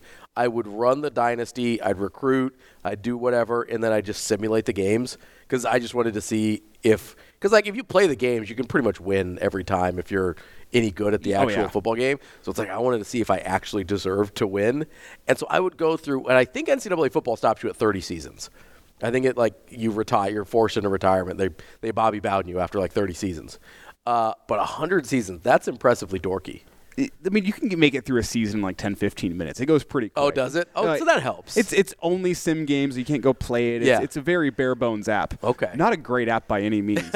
uh, but yeah, I went deep into the University of Hawaii and saved that football program. Turned him into an absolute juggernaut. you love to see it. And I'm like, my coach is like 160 years old now at this point. Timmy Chang would be proud. Um, all right, that is that's my first question. What is yours? Uh, it is not sports related. Okay. so bear with me. No here. worries. I just know you, being a, a big Creed fan. Oh yeah, I'm, I'm. I'm passionate in my own right about the Creed. Okay. I was actually talking to my friend Alex Kinnaman yesterday. Shout out to Alex. I'm, I doubt he's listening. He's down in Lincoln right now working at a bank. Um, but we were talking yesterday about putting together a group of people to go carol this year, but only sing Creed songs. with arms wide open. With arms wide open. Discussions were had. I think higher was the first one we wanted to get right for the the caroling. Well, most sure, yeah. distinctive. Um, but my question to you is, if you could be any member of a band, we're talking the instruments, bass, guitar, drums, lead singer, what spot in the band would you want to be? In general, or of a specific band? In general. Okay. Un, unna- let's, let's say in in this fantasy world, you started a band with your high school friends, and you are now world famous. Okay. What spot in that band would you want to have? So I think the right answer here is drummer. That's a good answer. Because well, so Yeah. like it doesn't Sounds about right. It doesn't fit my skill set at all. Like I am if I'm being totally honest, I probably want to be the lead singer because I'm a little bit, you know, I've, I've got an ego and whatever, and I like I like the the attention. We work in radio. Um, of course, we have a little ego and a yeah, little narcissism like, going uh, on. You know, I'm a Leo, so I kind of like being the center of attention. Oh, don't there. go there. and so, um, I, if that's probably the true answer, but I think the uh, for me that's probably the true answer. The right answer, and I saw a comedian do a bit on this, and I can't remember who it was, so I apologize. But I think the right answer is drummer, because he was using Coldplay as an example, which I'm a big Coldplay fan. Also, I have a very eclectic music taste. Um, so yes, I can like both Creed and Coldplay at the same time. Uh, but he was talking about how the drummer in Coldplay has all of the benefits of being in Coldplay, yet he can just walk down the street and nobody, Nobody bothers knows. him. Yep. I could not the, the the the drummer from Coldplay could murder my entire family and I could not pick him out of the lineup. They could be like, "Hey, it is the drummer from Coldplay. We know this. You just have to identify him." And I'd be like, "I'm sorry, I can't bring you justice, mom." Like that's like I couldn't do it. And so you get all the benefits of being like super rich and super successful and you get to all the cool experiences of like playing in stadiums and all that kind of stuff and you get to be a totally normal guy as soon as you walk off stage. Like I think that's the right answer, but I'm an egomaniac, so I would be the lead singer. it's funny how, how similar we are there. I think the last one I'd want to be is guitarist. Yeah, like a bass player. Like it's come on, man. Bass player would be fine. It looks it seems to be a boring life. Like with the guitar player, you have to have like the guitar solo face. Yeah, you gotta like make the cool guy face. And have you like seen like like the still shot pictures of a guitarist when they're in the middle of a solo? It is usually not a cool face. It's like it looks cool in the moment whenever you're in the crowd, Yeah. you're looking at it, and then you get the up close look at it, and it's not a good looking Not a- it's not the face I want to have plastered all over the internet. It seems a little bit like you're trying to hold in a fart. Like it's kind of the the the the guitar solo freeze frame is kind of the hold in a fart face. Um, so yeah, not ideal. Not ideal for like an Instagram photo uh, or anything like that. But you're going drummer too, you think? I think drummer. I was in choir back. I was the president of my choir back in high school. Actually. So okay. I think I could handle the lead singer duties. Yes. Do I want that pressure? No, not really. Being the drummer, it'd be fun. I feel like you can be the fun guy in the band. Yes, You know, like yeah. like when I speak broadly about a band, like if your drummer has a massive drug problem, like you're cool with it because he's the drummer.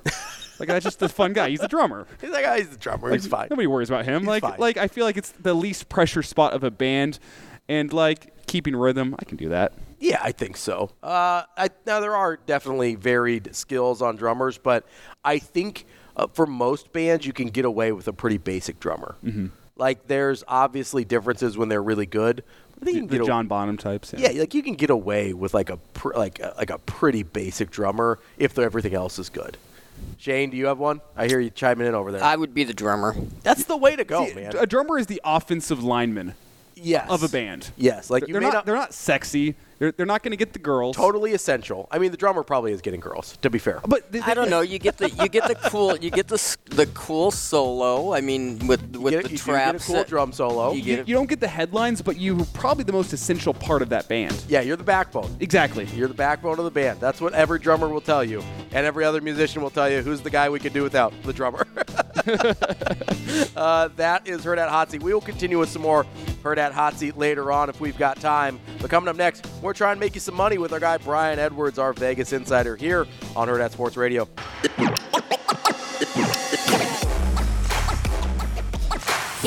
You're listening to Hurrdat Sports Radio. Now, Vegas insider, senior handicapper, and fan of the cold Budweiser bottles, Brian Edwards. It's got to be touchdown, touchdown, touchdown. Brian Edwards. I don't really love it. Brian Edwards. Were they using the cream cheese to butter the bagel? Brian Edwards. I'm going with the cowgirl. Here is Brian Edwards.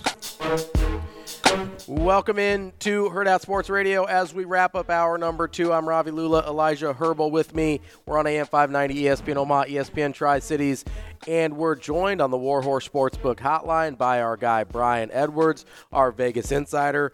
B, you still cold this week? What's going on, man? Man, we got low 40s, brother. Can y'all hear me? Yeah, for your lows or for your highs? Because if those are your lows, I'm not super sympathetic. Right, yeah. You're not super, super sympathetic. low 40s, man. Uh, yeah, pretty cold around here. It's, it's, How y'all doing? It's hard out there in the state of Florida. We're doing pretty good, B. Um, you know, I I notice a lot of times, and maybe I'm maybe I'm making this up, but tell me if I'm wrong here. I notice a lot of times you kind of tend to stay away from these Thursday night NFL plays. Is that intentional, or do you just not like the matchups most weeks?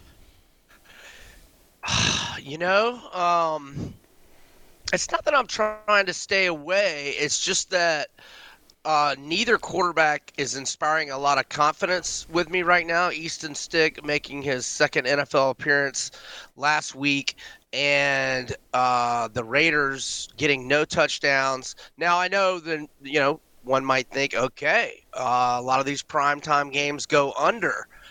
But man, you get a defensive touchdown, a big special teams play, 21 to 14 gets 35 and gets the over. So, you know, it's not it's not intentional. Um, I just have no idea what to do with this game tonight, fellas. well, well, I Brian. mean, like the, I mean, Omaha Omaha's own I was Easton gonna say, Stick. I mean, come Stick's an on. Omaha native. You're on an Omaha radio show here. That might be all the indication you need. there you go. Well, uh, educate me because I was and I should have looked it up. Where did he play college? North, North Dakota State set a whole bunch of records up there at North Dakota State. And if I remember correctly, he still has that famous video of him dribbling a football. That was I him think at so. North Dakota State. Yeah, if you was, ever see he that, was dribbling a football like it was a basketball. Yeah. Now that's the same program as Carson Wentz and um, our guy that the Niners Trey Lance, gave away yeah. a lot.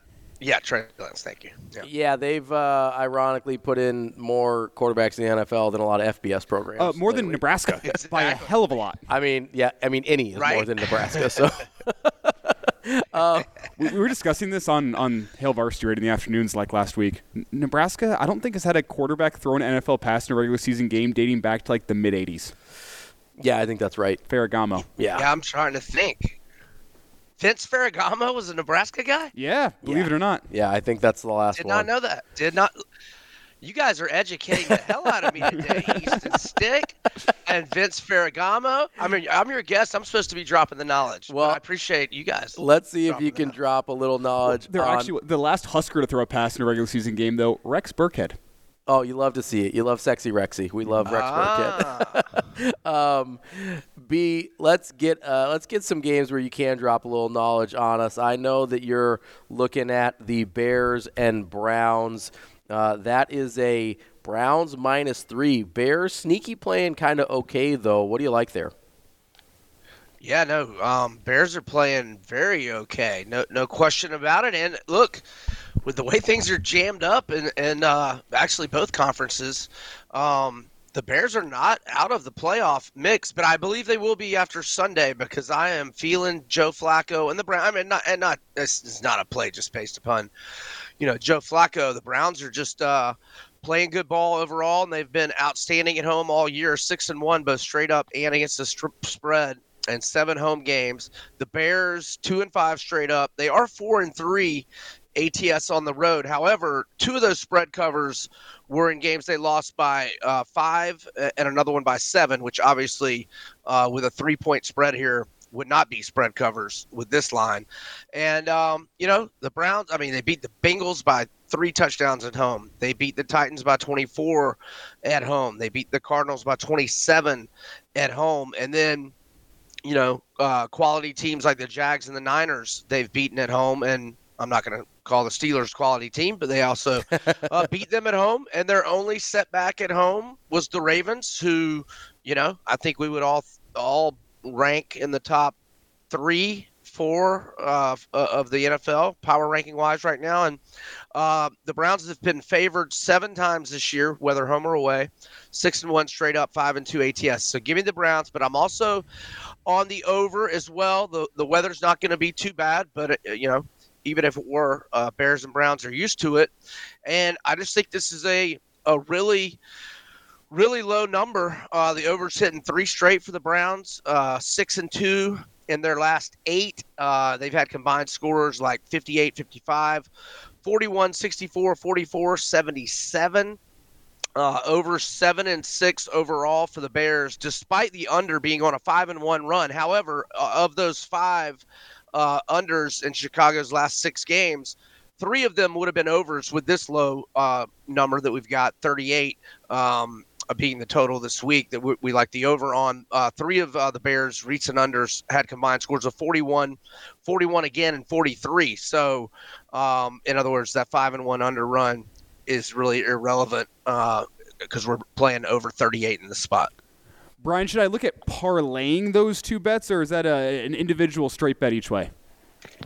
those are straight bets each way, but I'm all for uh, anyone that wants to be aggressive. have, have at it, but I mean that's that's everyone's choice. But these are straight plays each for me.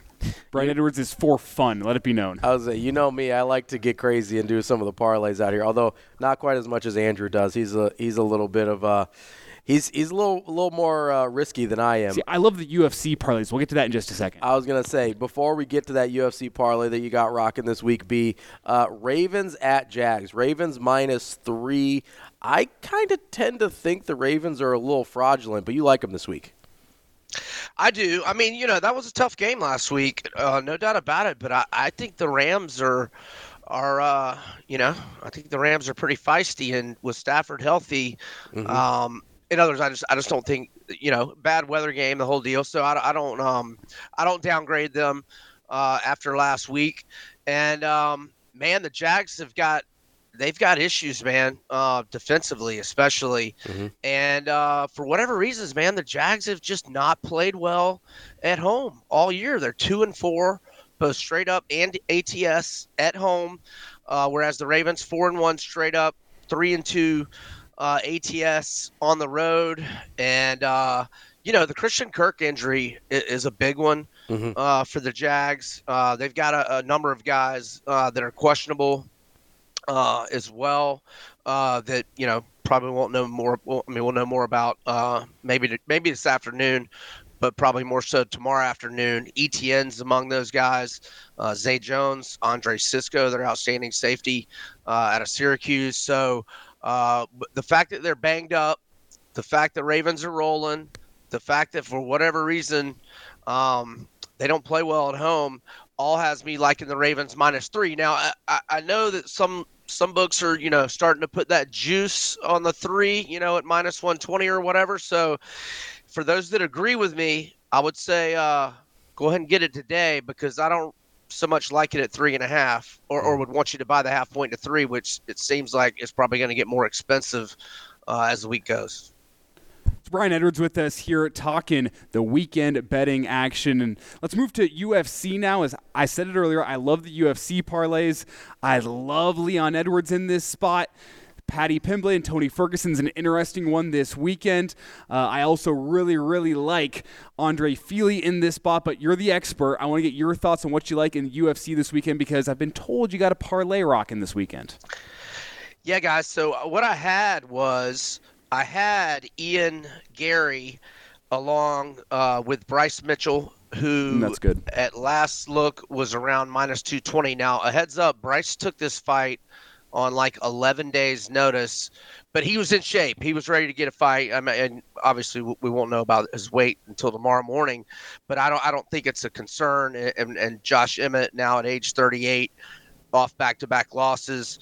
I think Bryce is going to be able to grapple him, and then I so I like. Bri- I could- yeah, So anyway, Garry and uh, got, has got pneumonia, so him and Luque is off. So no longer do I have Garry on the parlay. I'm going to replace him with Leon Edwards along with Bryce Mitchell, and let's go with Alex Pantoja uh, minus 190. So this is a three leg parlay that apologies I am just now throwing into the parlay calculator because I saw that he and Garry was off the card about two minutes before before I was going on with you guys. So I am typing the numbers in now, and y'all feel free to.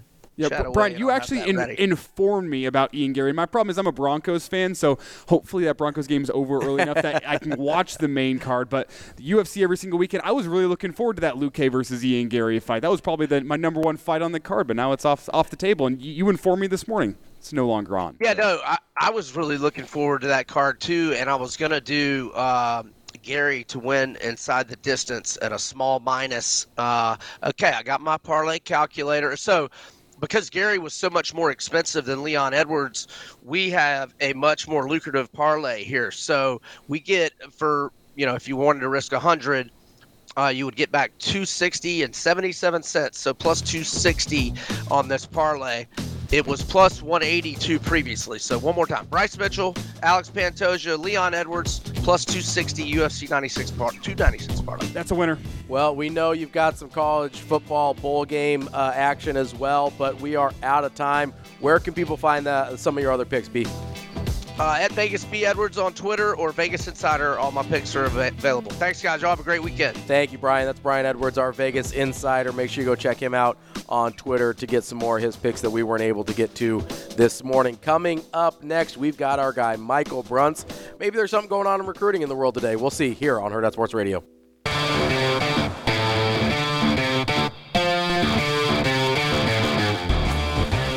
Welcome to Herd at Sports Radio.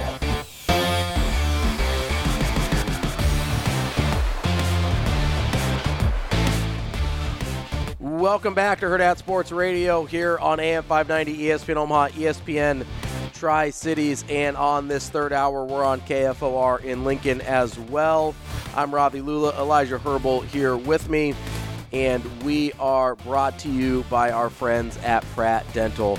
Dr. Pratt was the first dentist in Nebraska to be certified in the BioClear method, located in North Platte, Nebraska. The BioClear method and modern smile design can correct many aesthetic dilemmas in a permanent and less invasive manner than traditional treatments such as crowns. That means it's less time, less waiting, less invasive, which means fewer appointments because you can get multiple restorations done in the same day. Go check out Pratt Dental online and the BioClear method. It's prattdental.com slash BioClear dash dental dash treatment or just go to prattdental.com and find the BioClear treatment under their services. uh, Pratt Dental, creating healthy smiles. Uh, joined now, a guy with a very healthy smile, our friend Michael Bruntz from Husker 24 7. Bruntz, how you doing this morning? Not bad. What's going on? Uh, you know, nothing much. I, I think it's been a pretty quiet week. Um, how have you been? Just trying to find things to talk about, right? This is the this is the quiet December that we all expected it to be at the uh, at the start of the month. It's going to coast right into signing day, and then uh, turn our attention to, to whatever's next in uh, in the new year. So yeah, this has been these last three days have been a week. I'll tell you that. Yeah, Bruntz, I, I'm curious. You know, I, I know that you you focus on a lot of kind of different areas within your role for Husker 24 7. Um, at what point did you start to hear rumblings of the whole Dylan Raiola thing?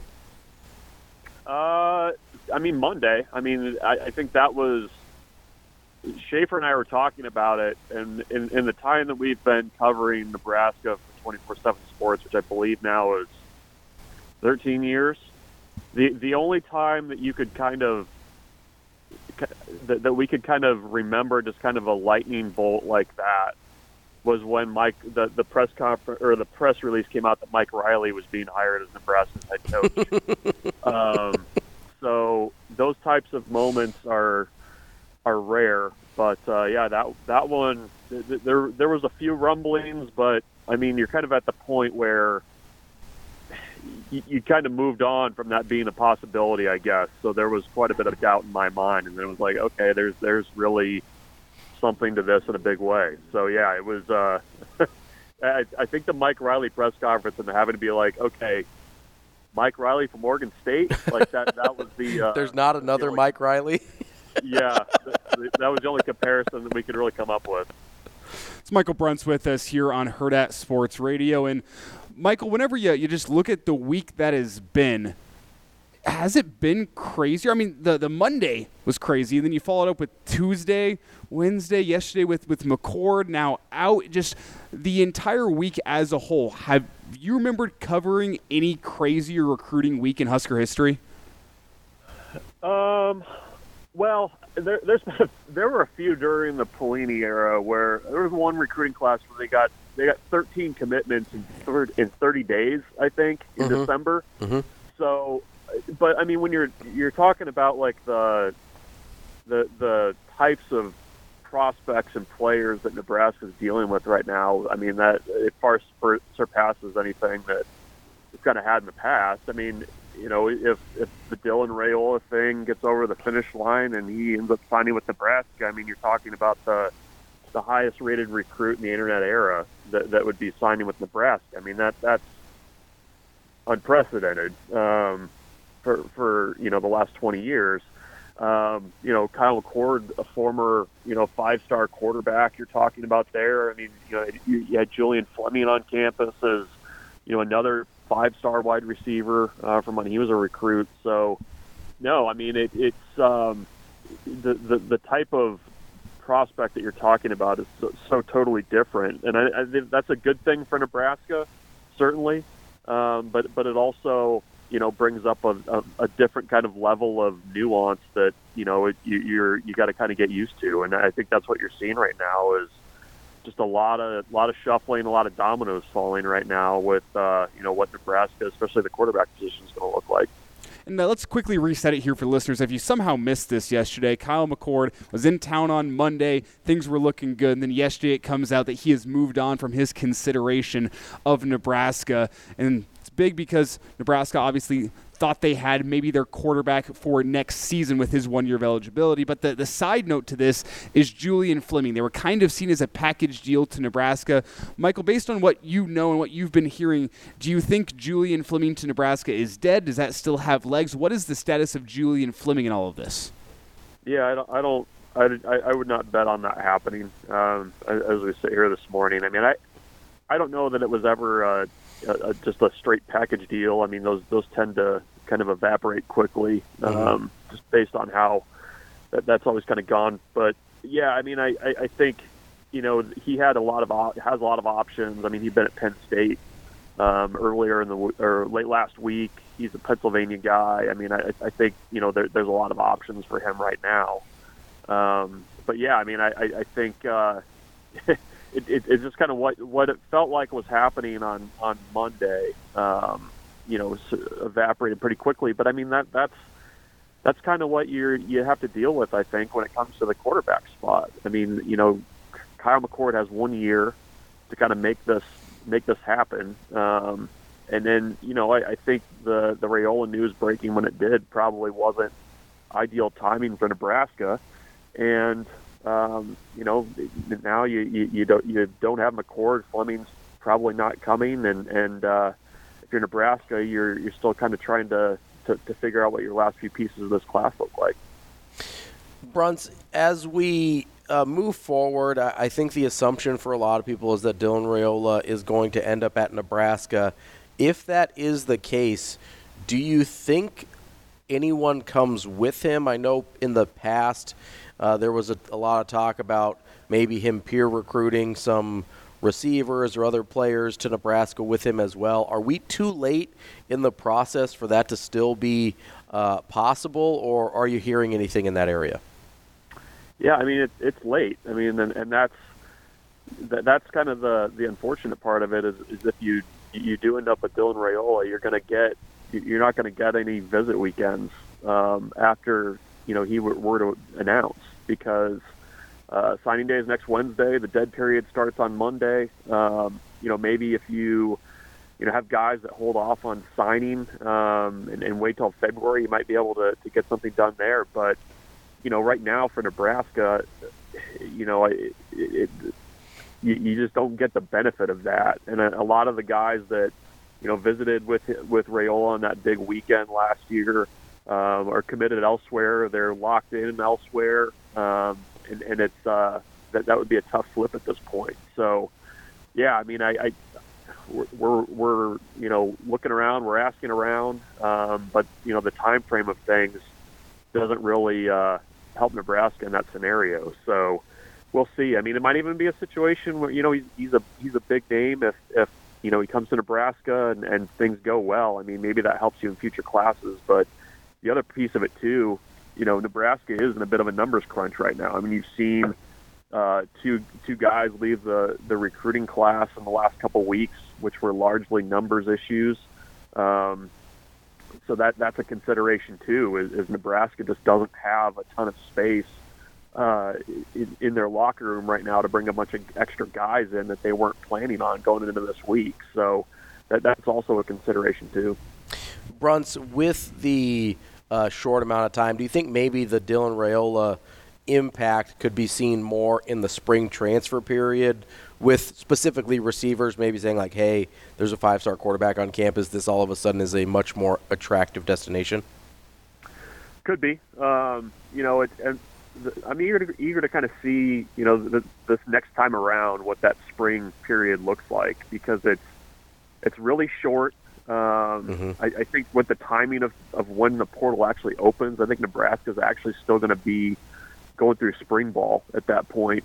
Um, so, you know, we'll, we'll see. I mean, I think that would be one potential benefit is like, you know, hey, look, there's this guy at, at this school I'll, I'll maybe take a closer look at. But, um, yeah, with, with the way that the transfers are going right now, and, you know, I, I think there should probably be a little bit of a correction somewhat in, in terms of how many guys are going into the portal. But, um, you know, that, that that's out there, I guess, that, you know, maybe you'd get that spring bump. But, um, you know, you if you're Nebraska, you'd still need still need some guys to decide that are on the roster right now that uh, they would want to go elsewhere too because uh, they're, they're they're pretty full right now. It's Michael Bruntz with us here on Hurrdat Sports Radio and.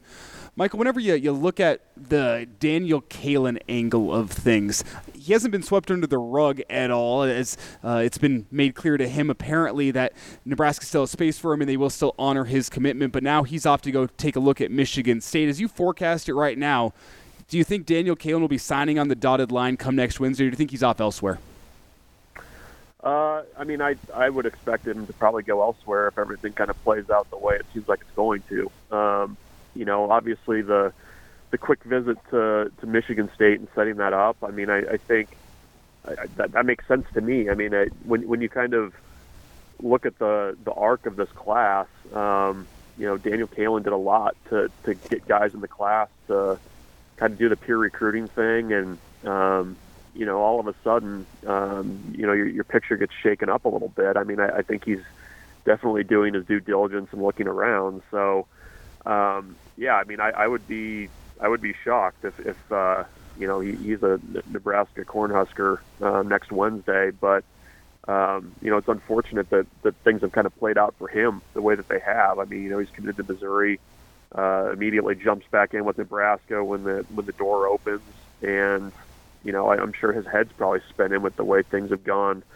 uh, this week. But uh, talented kid, um, you know, just a, an absolute stand-up kid. Um, I'll be eager to kind of see what happens, but I, I would be very surprised if Nebraska ends up taking two quarterbacks in the 24 class um, just given kind of kind of the way things are trending right now. Bruntz, uh, speaking of the 24 class, Nebraska did get a commitment yesterday from Alexander Rugeroli. Am I saying that right? Do you know? Yeah, yeah, yeah. Nailed it. got it. Feel great about Nailed it. Um, I feel like you need to say it with like the uh, the Italian Danny De- or the Tommy DeVito hands. I would say if I had uh, if I had Tommy DeVito's agent's hat on, then I'd definitely be able to say it correctly. Um, but you know, say la vie on that one. Uh, so I know a lot of people thought when Grant Brix committed that maybe there wasn't room in the class for Rugeroli. How did are, are you aware of how that kind of took place and how those machinations went so that Rugeroli was able to be included with Grant Brix?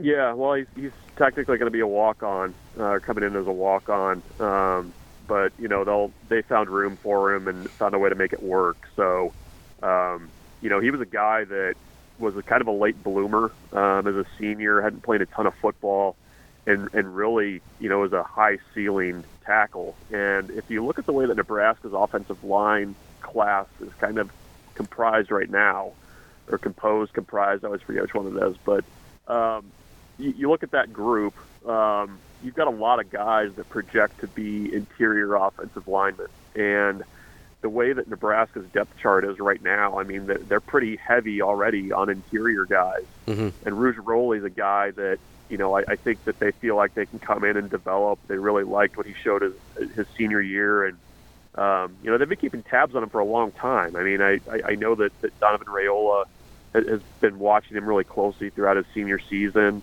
Um, you know, Rugeroli came in, I believe, for the Purdue game as an unofficial visitor, Mm-hmm. um, and was pretty close to pulling the trigger um, after that visit. And it was just kind of a matter of Nebraska making sure that they had the space and could kind of make things work for him, and uh, it ended up working out. It, it's a big offensive line class, but I mean, there's a few guys in that group that you know you, you, you feel pretty good about kind of what their long-term picture is.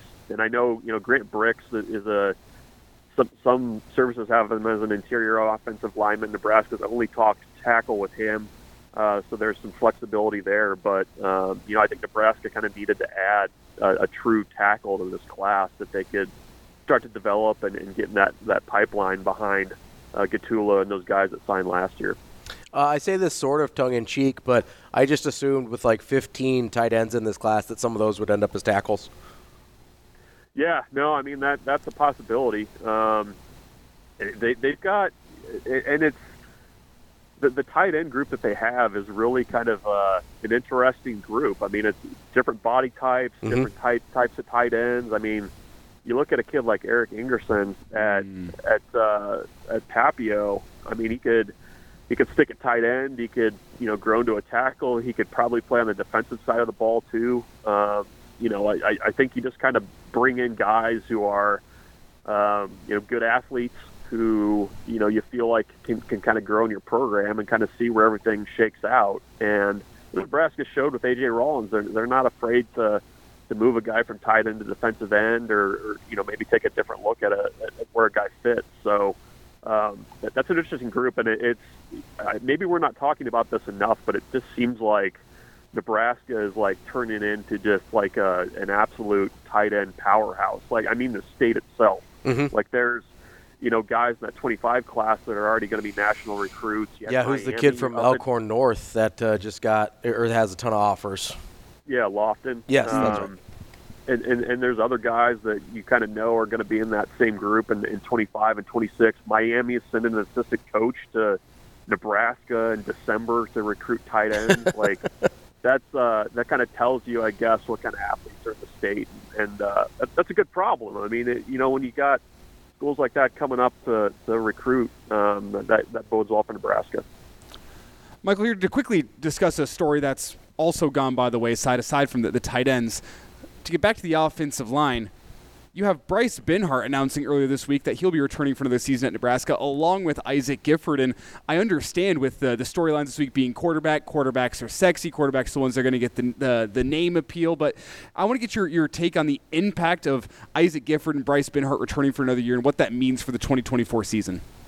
Yeah, it's too bad that that did kind of get swept under the rug. Um, you know, I, I I think when you kind of look at the way that Nebraska's depth chart is situated for 24, you probably didn't have somebody at right tackle that you were just absolutely ready to go to if Bryce Benhart decided to move on. And I don't know that there's anybody in this in the program that kind of changed the narrative about themselves as much as Bryce Benhart did last year. Um, he played really well. Uh, I think he really benefited from a change in, in strength and conditioning approach. Um, and you know, when he, he I think he played it, it was almost 800 snaps last year. Like he, he played all 12 games. I mean, that's that's huge to have coming back.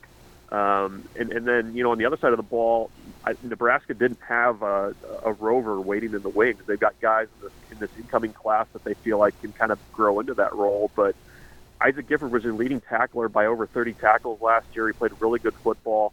Um, you know, a couple interceptions here or there that kind of went through his hands, and, and you're probably even talking about that season even more and he was another guy that you know the, these Gifford and Benhart combined played over 1,400 snaps last year for Nebraska, and having that leadership back, having uh, that that veteran presence back on both sides of the ball, that's huge. And in the secondary with Gifford too, I mean you're losing Quinton Newsome, Omar Brown, who was really good last year, uh, Phalen Sanford, who came in and kind of did a lot of things for you. So uh, having that that kind of a veteran back that, that's really important I think for kind of continuing that upward trend for the defense. And uh, one one quick personal story here on Gifford, uh, his first varsity snap at Lincoln Southeast he was the quarterback and I was the center. Actually, it was in garbage time against Bellevue East. We fumbled the snap. He absolutely was livid about the situation that his first varsity snap was a fumbled snap. So I, what I know about Gifford is that he did not want his Nebraska career to end the way it did against Iowa with a missed tackle. They get into field goal range, they kick it, and, and end the game that way. He did not want his Nebraska career to end that way. I don't know that personally from him, but with what I know about him, I think that is almost a surefire bet that that would stick in his craw. That was his last defensive snap at Nebraska. Was that your fault on the snap or his? Next question. I'm not going to blame the kid that went D1, is all I'm going to say, but I don't want to take the blame either. I'm going to put that one on Elijah. Um, so, uh, Bruntz, I want to switch gears for uh, here a little bit. I uh, away from Nebraska because I, I, feel like we've we've covered that uh, pretty well in depth here, and we'll continue to uh, as things develop. But uh, I, I, know we've talked all year kind of about you being a Heisman voter and sort of what that process looks like for you. Are you able to reveal retroactively who you voted for? Is that allowed? Yeah, it was. The, well, you vote for three in order. It was Daniels, Daniels, Penix, and Nix. Okay, so I was a big advocate of Penix as the uh, as the Heisman winner this year. Uh, so the way I kind of view it, I'm curious how you looked at it as an actual voter. Was I felt like it would have been hard to tell the story of this year's college football season without Michael Penix. I feel like you could leave out LSU and Jayden Daniels, and you wouldn't miss a ton outside of an incredible statistical season. How did you view it that led you to vote for Daniels over Penix? I I, I looked at the outstanding statistical season. uh, that, that's kind of where it went. I mean, I, I it was just overwhelming. The stats were just overwhelming. Yeah, I mean, I I you know watched a lot of Washington football, probably more than I should have, and you know he's Penix is a fantastic player, and there's you know Washington doesn't do what they did this year without him. Um, and you know I w- with the the head to head wins over Nix, that's that's why I went with Penix over Nix. But mm-hmm. um, yeah, I mean I, I think Daniel's season was just kind of hard to, to hard to get past, and I I try to divorce the team stuff as much as I can. Um, and just go with the, the the best player. And you know, for me, it was Daniels this year. So it was it was a little bit tougher, I think, than maybe what it's been in the past when I've, when I voted. But um, that that was the way that was the way I shook out this year was uh, was with Daniels one, Penix, and then uh, and then Nix. I think the, the hard thing this year was that you always hear it in the, the discourse around the Heisman. There's a Heisman moment for a lot of these Yeah. guys. And, and I can't remember there being a Heisman moment this season. There's the, the one game where Jayden Daniels racked up, what was almost 600 total yards of offense or, or some stupid number like that. And, and maybe that's the one, but I, there's not a moment that stands out in my mind this season as being, yep, that's it. That's a Heisman moment. Yeah, no, that's fair. I mean, I, I don't know. It it it, it helps. I mean, it helps to kind of get to the front of people's minds. But I mean, Daniels was just so good um, all year, and you know, he had those game the, the really really big games too that were kind of eye catching. I agree with you. I mean, it, and it's probably a, a, a situation too where it's like, okay, if LSU was a little bit better, or was actually playing for something, maybe you pay a little bit more attention to that stuff. But Yeah. um, I, I just I felt like he was he, he himself was just a better overall player this year than those other two guys, and that's why I went with him. Mike, before we get you out of here, I want to get your thoughts back to Husker football. Do you have any inclination of what the next shoe to drop might be? Obviously, McCord was the story yesterday. There's been a big story every single day. Tuesday or Monday, it's Raiola. Tuesday, it's well, Kaelin's going to go visit Michigan State now. Wednesday, it's McCord. Do you have any inclination what the Thursday storyline might be? What might be what might be be talking about come five o'clock this afternoon?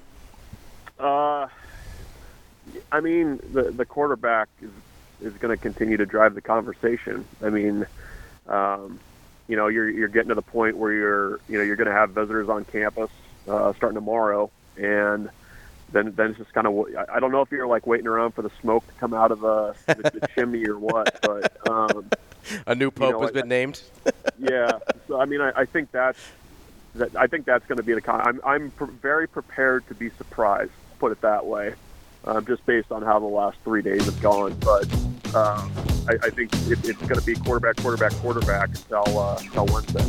Well, in about 10 seconds, would you like to say anything about quarterback coach at all? Uh, it's coming. Okay. It's coming. That's Michael Bruntz, Husker 24 7. Bruntz, we appreciate your time as always. We will talk to you again next week. Thanks, guys. Take care. That's Michael Bruntz from Husker 24 7. Coming up next, we've got a little more Hurrdat Hot Seat coming up on Hurrdat Sports Radio. And we will talk to Bryant Appling, head coach of Buford High School. Dylan Raiola's high school coach at the end of the hour.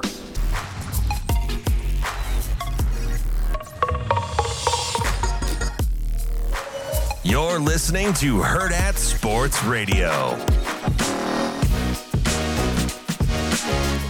Welcome back to Hurrdat Sports Radio here on AM 590 ESPN Omaha, ESPN Tri Cities, and KFOR in Lincoln. I'm Ravi Lulla, Elijah Herbal here with me. We are live from the Hurrdat Sports Bar and Grill on the H&H Chevrolet stage. A reminder, driving is a full-time job. Phones, food, and friends need your attention when you are not driving. Your vehicle and the road need your attention when you are driving. Stop the distractions, just drive. This message from the NDOT Highway Safety Office. Uh, we are resuming the Hurrdat Hot Seat here in just a moment, but wanted to make sure I teased our next guest. We've got Bryant Appling coming up. He is the head football coach at Buford High School. That is where Dylan Raiola spent his senior year playing football. Um, he, uh, Bryant or uh, uh, Buford High School is a powerhouse in the state of Georgia. Have produced a ton of of college football and some NFL talent And as well. As Thomas points out in the chat, Yeah. Gabe Ervin, Anthony Grant, also guys that went down to Buford. So I think we're gonna have to get in a question about those two. I was like coaching them, but obviously the focus on a week like this week is going to be Raiola. Yeah, and, and uh, honestly, I'm mostly curious about what type of, or, or just what his experiences were with Dylan. Obviously, he wasn't there for very long, um, and Coach Appling has been there for a long time. He's been there for 18 years, uh, since 2019 as the head coach. So I'm really curious to, to get some of his thoughts on uh, on on Dylan Raiola and what's been going on. Uh, but before we get to him, we do have some time for a little bit more Hurrdat hot seat. Uh, I believe it is my turn. I think you got two questions in. I only got the one. I got. I, we each got one in, so it's back to you. Okay, so back to me. Here we go. Um, all right, so last night we're, we're texting back a little bit uh, back and forth trying to figure out the show and things like that. You tell me you're watching the, the creighton game on your phone while you're at the gym. So i got to ask what type of gym guy are you? Are you bodybuilder? Are you like a cardio bunny? Are you lifting heavy? Are you a crossfit guy? Like what are the workouts looking like? I think the most apt way to put it okay. Would be I'm a functionality kind of guy. Okay. If that makes sense. Just in that I would like my body to be moving as well as possible for as long as possible. So I Okay. like to have a good mix. Uh, at the end of the day, what makes me happy in the gym is whenever I throw around a lot of weight. Sure, yeah. So that that is the the best part to me. But it's been a, an interesting year for me. Uh, in the spring, Mm-hmm. it was all about a lot of cardio. I, I got a uh, a rucksack. So strapped 40 pounds in there. Yep. I, I went on a lot of walks in the spring, trying Okay. to get the, the cardiovascular stuff up just a little bit, get the leg strength up. This fall, it's been more of a bulk because I believe wholeheartedly, I don't have any science to back this up, but I believe wholeheartedly that the, the human body before the cold months is meant to bulk up for warmth. Sure. Um, Makes sense. So that, that's been the fall for me. The fall's been a lot of uh, protein and a lot of lifting heavy weights. But uh, for, when I get into the gym, it's, it's functionality. So I like the uh, the complex lifts, if you will, the lifts that work multiple muscle groups at the same time. Okay. The, the push press of sorts. Uh, love me some squat. I, I hate squat, but I, I like to do the squat 'cause Sure. I think it's good for me. Sure. Um, but yeah, this this fall's been I'm throwing around heavy weight, and at the end of the day, I'm not about physique. I'm not about bodybuilding. I'm not about for, for the most part being the biggest guy in there. I'd like to just be functional with my body and I'd like my body to take care of me for as long as possible. All right, so follow up here. You like throw on heavy weight. What is the lift you are most proud of? Oh God, I love bench press.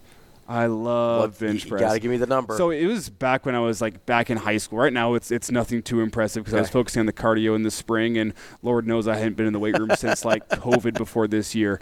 Um, but back in high school, I hit 285, 290 on bench, which I know you have a, a little bit more of a, a bench press record. But That's that's all right. but no, there- that's a there good is- number though. Two eighty five is for a good number. for a 17 year old kid. Yeah, I mean, it's a good number for anybody. It, it was pretty solid. So uh, it, it's not even close to, to up there. Thomas says, "How do you feel about front squats? I prefer a front squat to a back squat, but like squat day is not my favorite day. I understand the importance of it. Though. We were talking to uh, Callin Hake earlier this week. She was the uh, she represents Team Jack, and she was the Nebraska Women's Basketball Lifter of the Year. So I asked her what her favorite lift was, and she went that sicko went front squats on me as her favorite lift. I was prefer a front squat to a back squat. Oof! I can't even get my arms in that position. Like I had to, to hold to You'll- rack the- one finger to rack the bar. I had to grab the the. I told Andrew this. I had to grab the lifting straps and like hold them like that because I can't even get my can't even get my hands there. But yeah, man, if you are like a like a front squat or like an RDL guy, like you're just a sicko. I'm like- sorry. I like RDLs. you're you're a little bit I like RDLs. the, the one that's insane to me, which apparently they really like up in the the college football ranks nowadays, Mhm. is overhead squat, Oh yeah, yeah. where you hold it above your Yeah. head. Because Oh, you get the stabilization and the the small little like micro movements. Yeah, That it's- is death. Yeah, no, That no. is the- no. my Thank least you. favorite. I won't do that with a barbell. I used to do that with some like dumbbells overhead. I would do some overhead squats, but barbell overhead squats, no, thank you. I have been on the, the kettlebell wave as of late. Oh, I, you've been a I big- like what I can do with the a- okay. kettlebell. Big kettlebell guy. Kettlebells are good. All right, interesting. There we go. All right. Shout out to uh, my buddies uh, Kip and Kinnaman. They're they're my lifting partners of sorts. Not every single day, but we, we, we keep it together. If they're out there listening, appreciate you guys. ha- having Kettle good- chips are better than kettlebells. having good workout buddies is essential. That is the strongest I've ever gotten is when you've got people that you constantly work out with. So uh, that's always a plus. All right, what is your next question? I got an interesting trivia question Okay. for you related to last night's junior college national championship game. Okay, Iowa Western, congrats, national champs, back to back, beat uh, East Mississippi. Uh, well done to uh, Coach Strohmeier and company over there. And the question is related to East Mississippi because last night they fell extremely short. Mm-hmm. Congrats to uh, to Iowa Western. 61-14, I believe, was the final there. Um, they though were going for their record sixth straight or sixth national championship of the JUCO ranks that would tie two other schools that also have six. Ooh, okay. One of these in particular, you might know, Will Honas. Former Husker, attended this junior college. Okay. And it's also in a state that borders Nebraska. I was assuming it was Kansas. My question: If if you can get w- either of the two, I'll give it to you. I think there's one that you have a better chance of getting than the other. Can you name one of the two junior colleges that has six national titles? Is it Butler? It is. Look That's- at you. That's the one I was going to guess even before the hints. Look at Uh, you. Butler Community College has been like a stalwart in uh, JUCO athletics forever. Uh, their football program's incredible. So that that was going to be my guess, regardless. Uh, is the other one's not can- in Kansas? Is it? It's not. It's in Oklahoma. Oh, uh, that's not Seminole, is it? Mm-mm. Which one is it? I've never heard of this one before today. I'm not sure if these national titles are of old. Northeastern Oklahoma A&M. I think those are old ones. That sounds like a Mad Lib college. Because I think that's one of those that has been renamed and is now like a D2. I think, but we can look into it. What was it Northeastern? Northeastern Oklahoma A&M, and it feels like an ad lib because it's just like the perfect like direction, state. Would you like to add A&M or Tech? Northeastern Oklahoma A&M Okay, college. we are looking it up. I I think it still exists. This is this is surprising to me. Um, yeah, I believe they still exist. I'm looking up when they won their last national title. It is pre 1980. Okay, so maybe we don't count Uh, those. their last national title was in 1969, whenever they took down Arizona Western by a score of 20 to six. So it's been a while for Northeastern Oklahoma A&M, not the powerhouse they used to be, but Yeah. uh, Butler Community College was a real powerhouse, I believe, back in the 90s, 90s and early 2000s. Um, they're still very good, but they're not quite to the same level as uh, they have been in years past. And recently, it's been EMCC, Eastern Mississippi, has made famous by uh, Coach Last Buddy Chance U. and Last Chance U. Love that show. Oh, yeah, love Last. Chance U. Um, all right, so another one here. We got about a minute and a half. What is your favorite guilty pleasure movie or TV show? Easy, easy. If we're talking real guilty pleasure, Yes, like you are a little embarrassed to say it out loud. Ghost Adventures. Ghost Adventure. What is that on like Discovery? Yeah, It's, yeah. So that those are like legit the ones where they just like go to random places people say are haunted and and look for ghosts with like the Geiger meters I, and stuff. I can fully admit it's stupid. There's another show that was my my Your my guilty go-to? pleasure. Yeah. it's- when I think of guilty pleasure, I think of this show is stupid. I know it's not good, but I still enjoy it. Sure, absolutely. Ghost Adventures is there. It used to be Finding Bigfoot. Finding. So you're like in the you're in the real like quote unquote reality like search for the supernatural. Like that's your sweet spot. I used to like The Curse of Oak Island too. See, I that the Curse of Oak Island will suck you in a little bit. It will. And on I- History I- Channel. I, will say the same about all three. Yeah. All three of those shows will suck you in, even despite the fact that they're not going to find anything. This is stupid.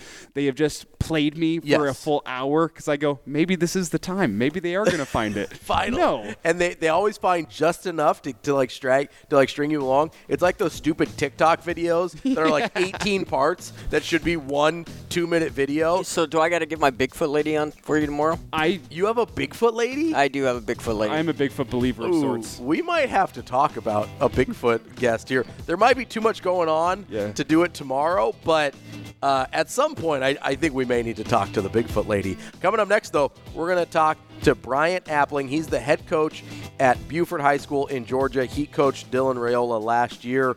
We will talk to him next on Hurrdat Sports Radio.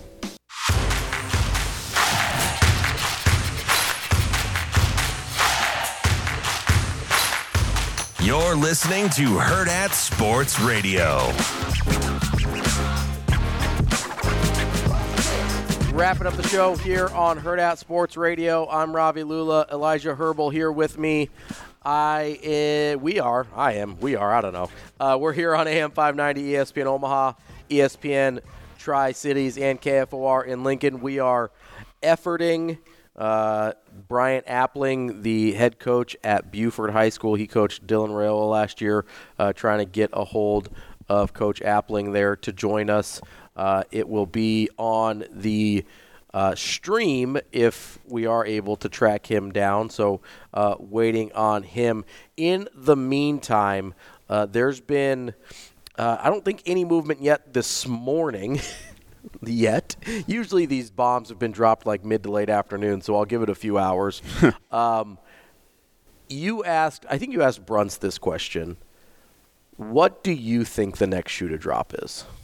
Like, what do you think happens next? Personally, I think it's probably a Kaelin D commitment. Okay. I, I think that makes the most sense before you take a Michigan State weekend visit.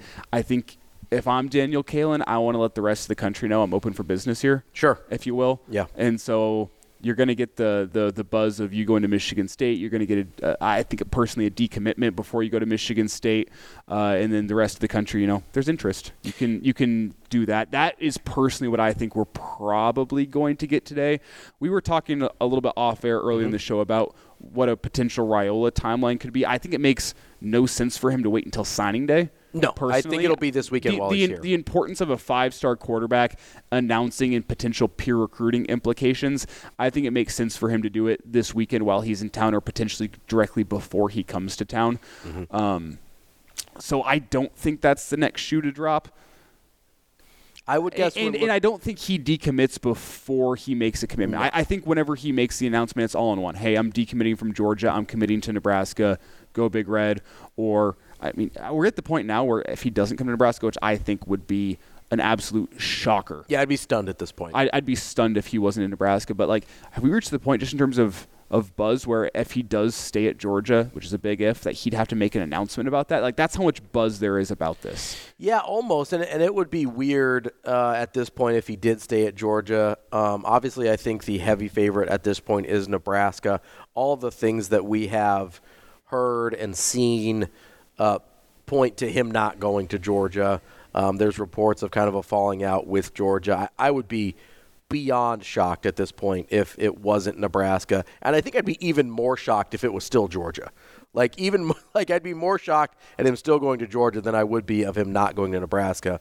But I, I do think it is it is basically um, a foregone conclusion at this point. I, I don't think Matt Rhule would potentially run off both Daniel Kaelin and Kyle McCord, Yes. as I said earlier in the show, if he didn't think this was a sure thing or damn near it. Yes, I, I agree there. I, I did want to touch on Daniel Kaelin here for a minute because I, I'm curious what you think the actual best move for him is because we are pretty late in the process for him as a recruit to enroll in the spring semester and kind of be there for spring ball.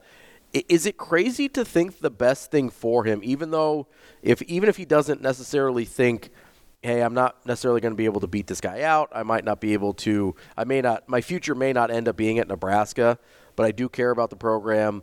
Um, and just from a what's best for his future standpoint, is it crazy to think that it might be worth sticking it out for a year, year and a half? You still have the free transfer to go explore other things after that because right now you're probably going to make a fairly rushed decision with people you probably haven't been talking to in because when did he commit when did he de- well it was back in it was a while ago that he com- decommitted from Missouri and came to Nebraska. I mean, it's been a long time since he's been talking to other people. Mhm. So he's going to be in a situation where he's going to be kind of forced into a real quick decision if he signs on Wednesday with somebody other than Nebraska. Nice thing though for him is you always do have the portal. I guess the same could be said for for his Him being in at Nebraska. That's kind of what I mean. My thought and something I said earlier this week on the Hail Varsity show was like the way I'm selling it, if I'm Matt Rhule and that coaching staff, and they say they're not into selling, they're telling you how it is. But if I'm telling him how it is, there's two possible ways this could go. Mm-hmm. Yeah. Assuming Raiola is the guy. One, Raiola lives up to the expectations. He's the guy you expect him to be. He's got a Caleb Williams, Quinn Ewers type career, in which Mhm. case you expect that guy to go off to the NFL after three, if not after four. But that's not a guy who's redshirting a freshman season if No, he lives up to the expectations. Probably after three, you expect him to move on. If he is who you think he is. If he's not who you think he is, then you, Daniel Kaelin, have a chance to go in and compete for that job. Yeah, why can't you beat him out? If he's not who everybody thinks he is, why can't you go beat him out? That's that's the two ways these things go. Either he's a he's a dude, he's a future NFL guy, and Mhm. you with a well-timed red shirt will still have your chance to start somewhere down the road, which theoretically for two full years. Theoretically for two full years, and I personally believe that's the kind of development Kayla needs. A couple years of sitting to be ready to go. That's probably a realistic timeline for him to be a productive Power Five quarterback. Anyway, Mhm. is a couple to three years because you'd be talking about okay, let's let's play this out.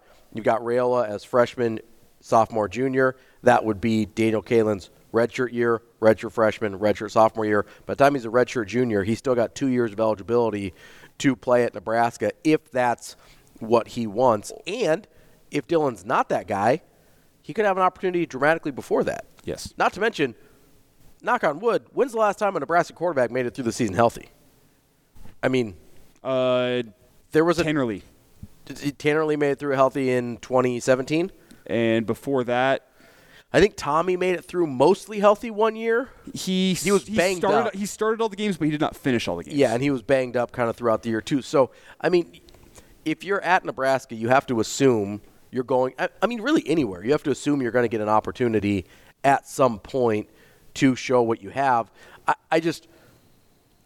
People know I, I am not the biggest Daniel Kaelin fan. I thought, for instance, like Anthony Rezac was better in high school this year than Daniel Kaelin was. I was advocating for Nebraska to offer Anthony Rezac. Obviously, with I don't think they knew this was coming, but with the way things have played out, probably makes sense that they didn't do that. But I do think that there's a better opportunity for Daniel Kaelin to develop and figure things out if he stays here, at least for the next three semesters, basically, than if he makes a rush decision, ends up at a place that you know, is kind of desperate to land a quarterback, but doesn't necessarily want him specifically. Um, that the other factor here, though, is we are talking about an 18-year-old kid, 17, 18. I don't know exactly how old Daniel Kaelin is. Is it possible we're dealing with like a bruised ego here, and he just doesn't want to be here? I just want to say, if you were keeping track, if he was 17 or 18, I'd have some questions and I'd be a little concerned. I have no idea. I just assume they're all somewhere in that neighborhood. Um, but like, oh well, it's funny. One time I did get flagged by Instagram for DMing a 17 year old recruit because it's signing day. And Instagram, like we flagged your account for suspicious activity, uh, messaging minors. I was like, no, no, it's not that. It's a football thing. I'm It's not, for work. I'm not being a weirdo. Um, no, I, but like, it, is it possible that it's, it's just a bruised ego thing? Like, is that on the table that, like, he just, you know, obviously they chose Dylan over him the first time around. He ends up committing to Missouri.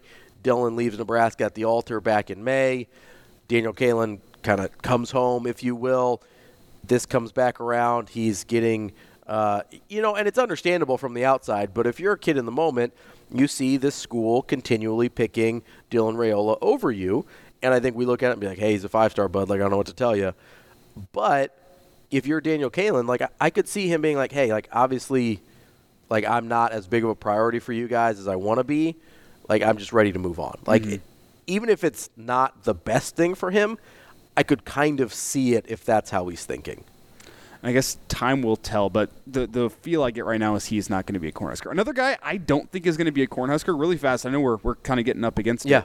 This Desmond Demas. Yes. This has been a weird development this morning. He has put it in his Instagram bio, ball catcher at Husker Football Nation, which is Nebraska's football's Instagram handle. He has put that in his Instagram bio. But from everything I have been told, Mm-hmm. not only do I does it sound like he would not be academically eligible, I don't think he culturally is a fit for what Matt Rhule wants to get. So this is something I'm going to be following today in terms of what the hell is going on here. Is this a guy that has been duped? Is this a guy that is trying to make a power play and Yes. and get get himself an offer? You know, work up the fans so much that now the coaching staff feels like they have to offer kid. This is a weird situation because everything I have heard, everything I have been told, would tell me that Desmond Demas is not an option for Nebraska as a wide receiver transfer. Maybe I'm dead wrong on that, but I don't think I am. Yeah, no, I mean, it makes sense, everything that you've told me in terms of not being a culture fit and maybe not being academically eligible as well. Uh, real quick, we only have about a minute and a half here, um, but I, there is one thing, and I teased that with Michael Bruntz. I do think the Glenn Thomas to Nebraska thing is happening. Yes. Um, he is the former quarterback coach and OC under Matt Rhule at Temple and at Baylor. Um, he took over for play calling for Marcus Satterfield previously. I don't know if that would be the situation here, but I would expect Glenn Thomas, currently an offensive assistant with the Steelers, to be the quarterback coach and either co-OC or passing game coordinator. Um, one of those two ti- like dual titles. I fully expect that to happen. I don't know when, since the Steelers are still in season. I don't know that they have to wait until the Steelers season is over, but I am expecting that to happen. I am as well. That there's been some momentum in that direction in recent days, and there's an. Uh, I don't know. There's there's other candidates out there for this job, but that's been the most popular name over the past couple days.